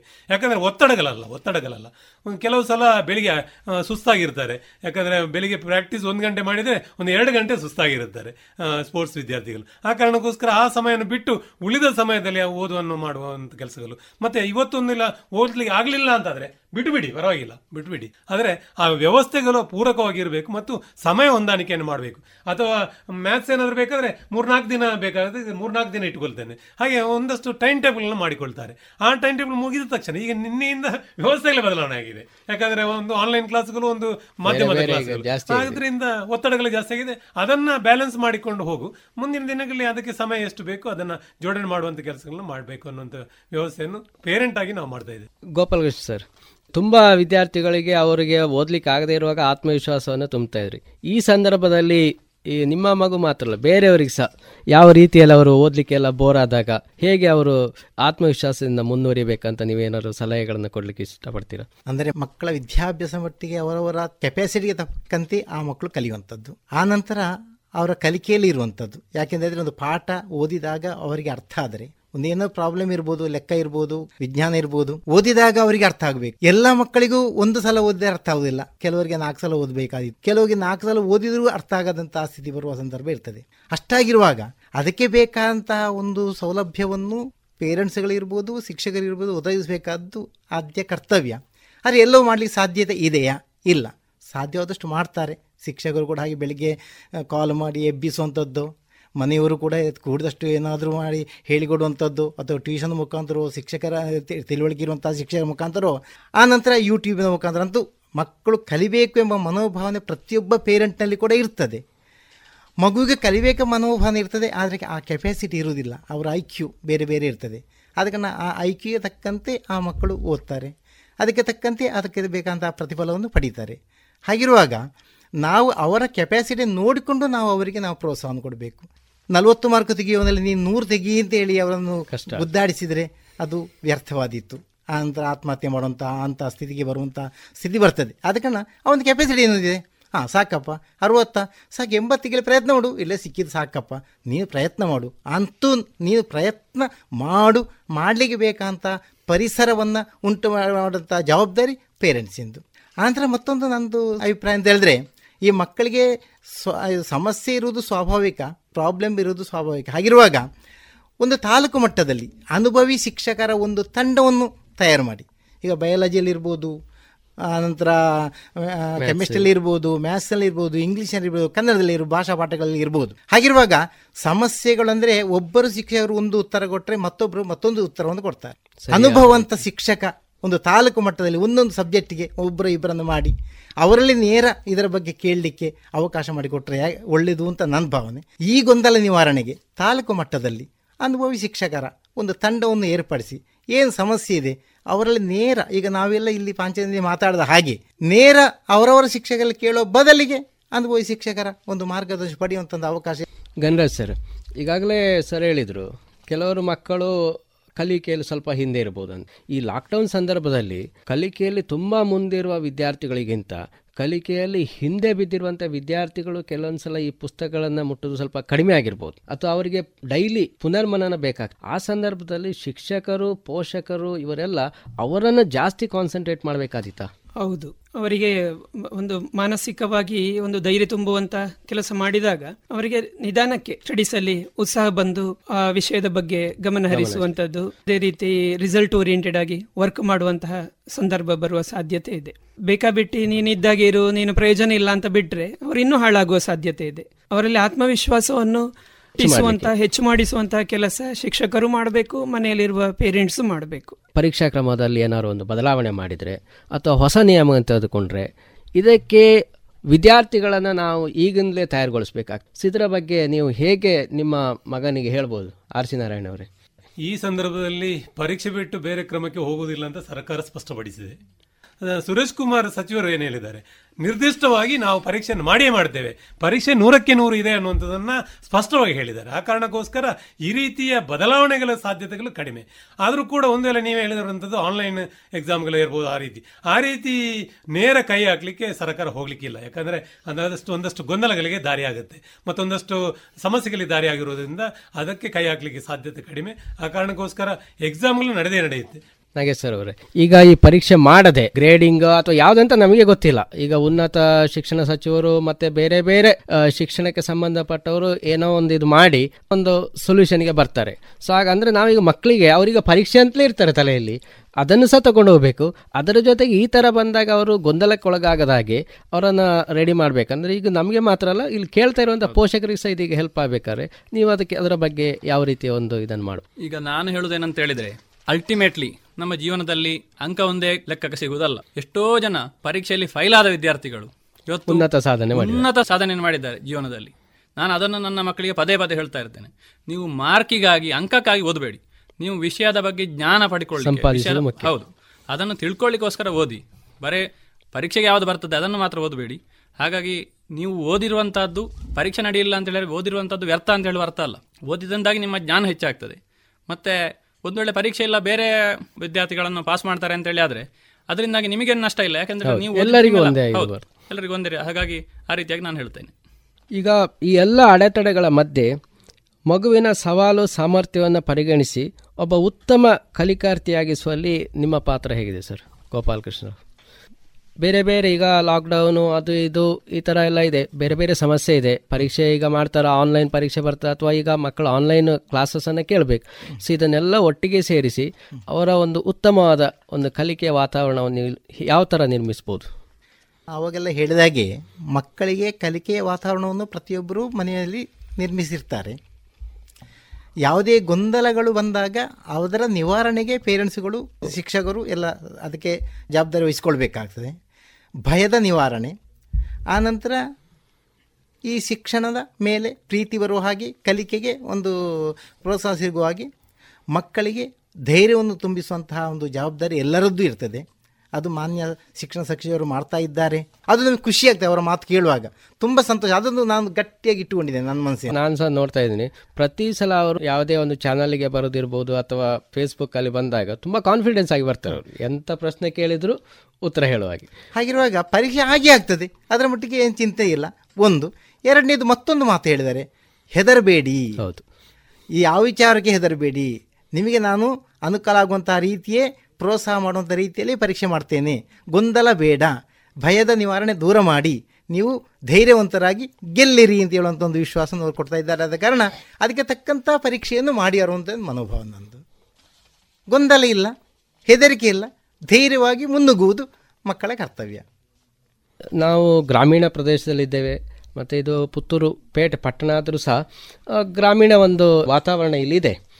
ಆದರೂ ಸಹ ಕೆಲವೊಂದು ಈ ಪೇಟೆಯಲ್ಲಿರುವಾಗ ಇನ್ನು ಕೆಲವೊಂದು ಪೋಷಕರಲ್ಲಿ ಅಥವಾ ಮಕ್ಕಳಲ್ಲಿ ಎಕ್ಸಾಮ್ ಸಡನ್ನಾಗಿ ಮುಂದೆ ಹೋಗಿರೋ ಕಾರಣ ಮತ್ತು ಬೇಕಾದಷ್ಟು ರಜೆ ಇದೆ, ಬೇರೆ ಬೇರೆ ಕಾರಣದಿಂದಾಗಿ ಅವರಲ್ಲೊಂದು ಮಾನಸಿಕ ಇದಾಗಿರ್ಬೋದು.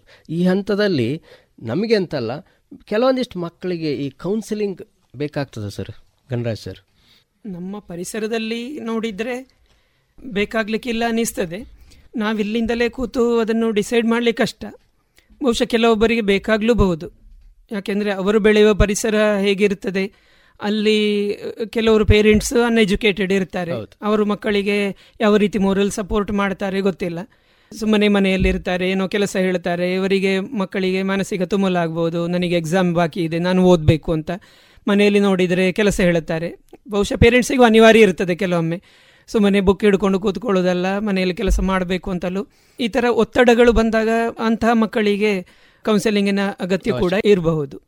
ನಾಗೇಶ್ ಸರ್, ಕೌನ್ಸಿಲಿಂಗಿನ ಅವಶ್ಯಕತೆ ಇದೆಯಾ? ಕೌನ್ಸಿಲಿಂಗಿನ ಅಗತ್ಯ ಈ ಲಾಕ್ಡೌನಿಂದಾಗಿ ಬರಲಿಕ್ಕಿಲ್ಲ, ಆದರೆ ಮೊಬೈಲ್ ಟಿವಿಗಳ ಗೀಳು ಹಿಡಿಸ್ಕೊಂಡ ಮಕ್ಕಳಿಗೆ ಈಗ ಜಾಸ್ತಿ ಸಮಯ ಸೃಜನಶೀಲತೆ ಜಾಸ್ತಿ ಸಮಯ ಆಗ್ತದೆ, ಅದರಲ್ಲಿ ಅದನ್ನು ನೋಡಿ ನೋಡಿ ಅದು ಕೂಡ ಬೋರ್ ಆಗ್ತದೆ. ನಂತರ ಏನು ಮಾಡೋದು? ನಂತರ ಏನು ಮಾಡಲಿಕ್ಕೆ ಬೇರೆ ಅವಕಾಶ ಇಲ್ಲ ಅವ್ರ ಹತ್ರ. ಟಿವಿ ಮೊಬೈಲ್ ಅಡಿಕ್ಟ್ ಆಗಿರ್ತಾರೆ, ಕೆಲವೊಂದ್ಸಲ ಮನೆಯಲ್ಲಿ ಬೇರೆ ಕೆಲಸ ಮಾಡ್ಲಿಕ್ಕೆ ಬಿಡುದಿಲ್ಲ, ಆಗ ಮೊಬೈಲ್ ಆದ್ರೂ ನೋಡಿಕೊಂಡು ಇರ್ಲಿ ಅಂತ ಕೆಲವು ಪೋಷಕರು ಸಹ ಇರ್ತಾರೆ, ಬಿಟ್ಟು ಬಿಟ್ಟಿರ್ತಾರೆ. ಅದು ಆಯ್ತು, ಎಷ್ಟು ಸಿನಿಮಾ ನೋಡ್ಬೋದು, ಎಷ್ಟು ಮೊಬೈಲ್, ಎಷ್ಟು ಪಬ್ಜಿ ಆಡ್ಬೋದು, ಆಡಿಯ ನಂತರ ಅದರಿಂದಾಗಿ ಬೋರ್ ಆಗೋ ಸಾಧ್ಯತೆ ಇರ್ತದೆ. ಅದರಿಂದ ಅಷ್ಟೊತ್ತಿಗೆ ಮಾನಸಿಕವಾದ ತೊಂದರೆಗಳು ಬರೋ ಚಾನ್ಸಸ್ ಇದೆ, ಅಷ್ಟೊತ್ತಿಗೆ ಬೇಕಾಗ್ತದೆ. ಆದರೆ ಈ ಲಾಕ್ಡೌನಿಂದಾಗಿ ಮನೆಯಲ್ಲಿದ್ದರಿಂದಾಗಿ ಮಕ್ಕಳಿಗೆ ಖಿನ್ನತೆ ಆಗಲಿ ಅಥವಾ ಮಾನಸಿಕ ತೊಂದರೆ ಆಗಲಿಕ್ಕಿಲ್ಲ ಅಂತ ನನ್ನ ಅಭಿಪ್ರಾಯ.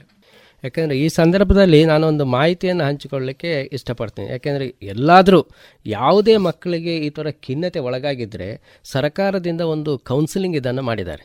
NCRT ವೆಬ್ಸೈಟಿಗೆ ಹೋದರೆ ಅಲ್ಲಿ ಸುಮಾರು 260 ಶಿಕ್ಷಕರು ಈ ಕೌನ್ಸಿಲಿಂಗ್ ಇದನ್ನು ಮಾಡಲಿಕ್ಕೆ, ಅಂದರೆ ಅಲ್ಲಿ ಅವರ ಇಮೇಲ್ ID, ಅವರ ಫೋನ್ ನಂಬರ್ ಎಲ್ಲ ಇದೆ. ಸೊ ಈಗ ಇದನ್ನು ಕೇಳ್ತಾ ಇರುವಂಥ ಕೇಳುಗರಿಗೆ ಯಾರಿಗಾದರೂ ಇಲ್ಲಿ ಅಂತಲ್ಲ ಬೇರೆ ಯಾವುದೇ ಊರಲ್ಲಿ ಇದ್ದವರಿಗೆ ಸಹ ಈ ಕೌನ್ಸಿಲಿಂಗಿನ ಅಗತ್ಯತೆ ಇದ್ದರೆ ಅವರು NCRT.nic.in ಈ ವೆಬ್ಸೈಟಿಗೆ ಹೋದರೆ ಅಲ್ಲಿ ಬೇರೆ ಬೇರೆ ಶಿಕ್ಷಕರಿದ್ದಾರೆ. ಮಕ್ಕಳಿಗೆ ಏನಾದರೂ ಸಮಸ್ಯೆ ಇದ್ದರೆ ಅವರು ಈ ಕೌನ್ಸಿಲಿಂಗ್ ಬಗ್ಗೆ ಉಪಯುಕ್ತ ಮಾಹಿತಿಗಳನ್ನು ಕೊಡ್ತಾರೆ. ಮತ್ತು ಇಲ್ಲಿ ಯಾರೇ ಒಂದು ಕೌನ್ಸಿಲಿಂಗ್ ಮಾಹಿತಿ ಪಡ್ಕೊಂಡ್ರೆ ಅದರ ಎಲ್ಲ ವಿಷಯವನ್ನು ಅವರು ಗೌಪ್ಯವಾಗಿಡ್ತಾನೆ ಅಂತ ಇತ್ತೀಚೆಗೆ ಹೇಳಿದ್ದಾರೆ. ಹಾಗಾಗಿ ಇದರ ಅಗತ್ಯ ಇದ್ದವರು ಇದರ ಸದುಪಯೋಗವನ್ನು ಪಡ್ಕೊಳ್ಬೋದು. ಈಗ ಕೊನೆಯ ಹಂತಕ್ಕೆ ಬರೋಣ. ಕೊನೆಯದಾಗಿ ರೇಡಿಯೋ ಪಾಂಚಜನ್ಯ ಕೇಳ್ತಾ ಇರುವಂತಹ ಪೋಷಕರಿಗೆ, ವಿದ್ಯಾರ್ಥಿಗಳಿಗೆ ಭಾಳ ಚುಟುಕಾಗಿ ಏನು ಹೇಳಲಿಕ್ಕೆ ಇಷ್ಟಪಡ್ತೀರಿ? RC ನಾರಾಯಣ್ ಅವರೇ, ವಿಶೇಷವಾಗಿ ಬರುವಂಥ SLC ಪರೀಕ್ಷೆಯಲ್ಲಿ ನೀವೇನು ಈಗ ತೊಡಗಿಸಿಕೊಂಡಿದ್ದೀರಿ, ಅದನ್ನು ಇನ್ನಷ್ಟು ಸಮಯವನ್ನು ಮೀಸಲಿಟ್ಟಬೇಕು.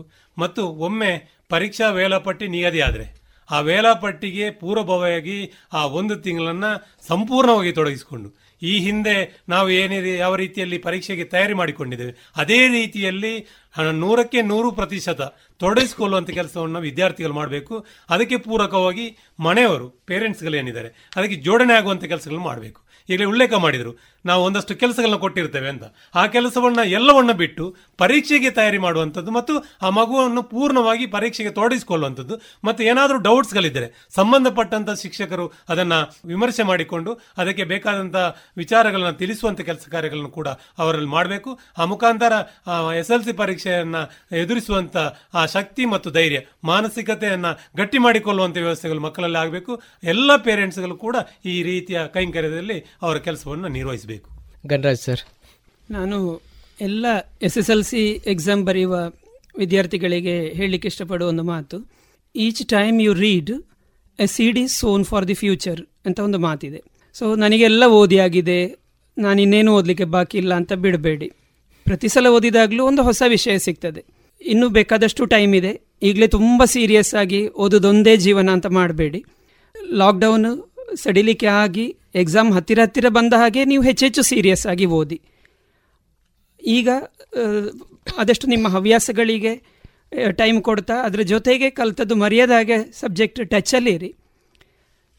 ಇನ್ನು ಎಕ್ಸಾಮ್ ಹತ್ತಿರ ಬಂದ ಹಾಗೆ ಹವ್ಯಾಸಗಳನ್ನು ಸ್ವಲ್ಪ ದೂರ ಮಾಡಿ ಸದ್ಯದ ಪರಿಸ್ಥಿತಿಯಲ್ಲಿ ಓದಿನತ್ತ ಹೆಚ್ಚು ಗಮನ ಕೊಟ್ಟು ಒಳ್ಳೆ ಫಲಿತಾಂಶಕ್ಕಾಗಿ, ಉತ್ತಮ ಭವಿಷ್ಯಕ್ಕಾಗಿ ಉತ್ತಮ ಕೆಲಸ ಮಾಡಿ ಅಂತ ಎಲ್ಲರಿಗೂ ಶುಭವಾಗಲಿ ಅಂತ ಹಾರೈಸ್ತಾ ಇದ್ದೆ. ನಾಗೇಶ್ ಸರ್, ನಾನು ಹೇಳೋದೇನಂತ ಹೇಳಿದರೆ ಎಲ್ಲ ಮಕ್ಕಳಿಗೂ ಪ್ರತಿಯೊಂದು ಸಮಸ್ಯೆಯಲ್ಲಿ ಕೂಡ ಒಂದು ಅವಕಾಶ ಅಂತ ಹೇಳಿದೆ. ಈಗ ಈ COVID-19 ಅಂತ ಹೇಳುವ ಪ್ಯಾಂಡಮಿಕ್ಕಿನ ಕಾರಣದಿಂದ ಒಂದು ಸಮಸ್ಯೆ ಉದ್ಭವ ಆಗಿದೆ. ಲಾಕ್ಡೌನ್ ಆಯಿತು, ಪರೀಕ್ಷೆಗಳು ಮುಂದೆ ಹೋಯಿತು. ಇದರಲ್ಲಿ ನಾವು ಒಂದು ಅವಕಾಶವನ್ನು ಕಾಣಬೇಕು. ಏನಂತ ಹೇಳಿದರೆ, ಈಗ ನಿಮಗೆ ಇದಕ್ಕಿಂತ ಮೊದಲು ಅಧ್ಯಯನ ಮಾಡಲಿಕ್ಕೆ, ಓದಲಿಕ್ಕೆ ಸಮಯ ಅವಕಾಶ ಕಡಿಮೆ ಇತ್ತು. ಈಗ ಬೇಕಾದ ಇದು ನಿಮಗೆ ಅವಕಾಶ, ದೇವರು ಮಾಡಿಕೊಟ್ಟ ಅವಕಾಶ. ನೀವು ಈಗ 80% ಸ್ಕೋರ್ ಮಾಡುವ 90%ಗೆ ಪ್ರಯತ್ನ ಮಾಡ್ಬೋದು, 100% ಪ್ರಯತ್ನ ಮಾಡ್ಬೋದು. ಹಾಗಾಗಿ ಇದು ನಿಮಗೆ ಅವಕಾಶ. ಮತ್ತು ಈ ಅವಕಾಶವನ್ನು ನೀವು ಸದುಪಯೋಗ ಮಾಡಿ, ಎಷ್ಟೇ ದೊಡ್ಡ ಪ್ರಯಾಣ ಕೂಡ ಒಂದು ಹೆಜ್ಜೆಯಿಂದ ಮುಂದುವರಿಯುವಂಥದ್ದು. ಹಾಗಾಗಿ ಒಂದು ದಿನ ಒಂದು ಹೆಜ್ಜೆಯನ್ನು ಇಡಿ, ಆದರೆ ಹೆಜ್ಜೆ ಇಡುವುದನ್ನು ನಿಲ್ಲಿಸಬೇಡಿ. ನೀವು ಹಾಗಾಗಿ ಹೆಜ್ಜೆ ಇಡುವುದನ್ನು ನಿಲ್ಲಿಸಿದರೆ ನೀವು ನಿಂತಲ್ಲಿರ್ತೀರ. ಆದರೆ ಒಂದು ಹೆಜ್ಜೆಯನ್ನು ಮುಂದೆ ಇಟ್ಟುಕೊಟ್ರೆ ಅಷ್ಟು ನೀವು ಮುಂದೆ ಹೋಗಿರ್ತೀರಿ. ಹಾಗಾಗಿ ನಿಮ್ಮ ಪ್ರಯತ್ನವನ್ನು ನಿಲ್ಲಿಸಬೇಡಿ, ಪ್ರಯತ್ನ ನಿರಂತರವಾಗಿರಲಿ. ಹಾಗಾಗಿ ನಿಮಗೆ ಖಂಡಿತ ಯಶಸ್ಸು ಸಿಗ್ತದೆ ಅಂತೇಳಿ ನನ್ನ ಸಂದೇಶ. ಹೆಜ್ಜೆ ಇಡೋದು ಸಣ್ಣ ಹೆಜ್ಜೆ ಆದರೂ ಸಹ ಹೌದು ಮುಂದುವರಿಬೇಕು.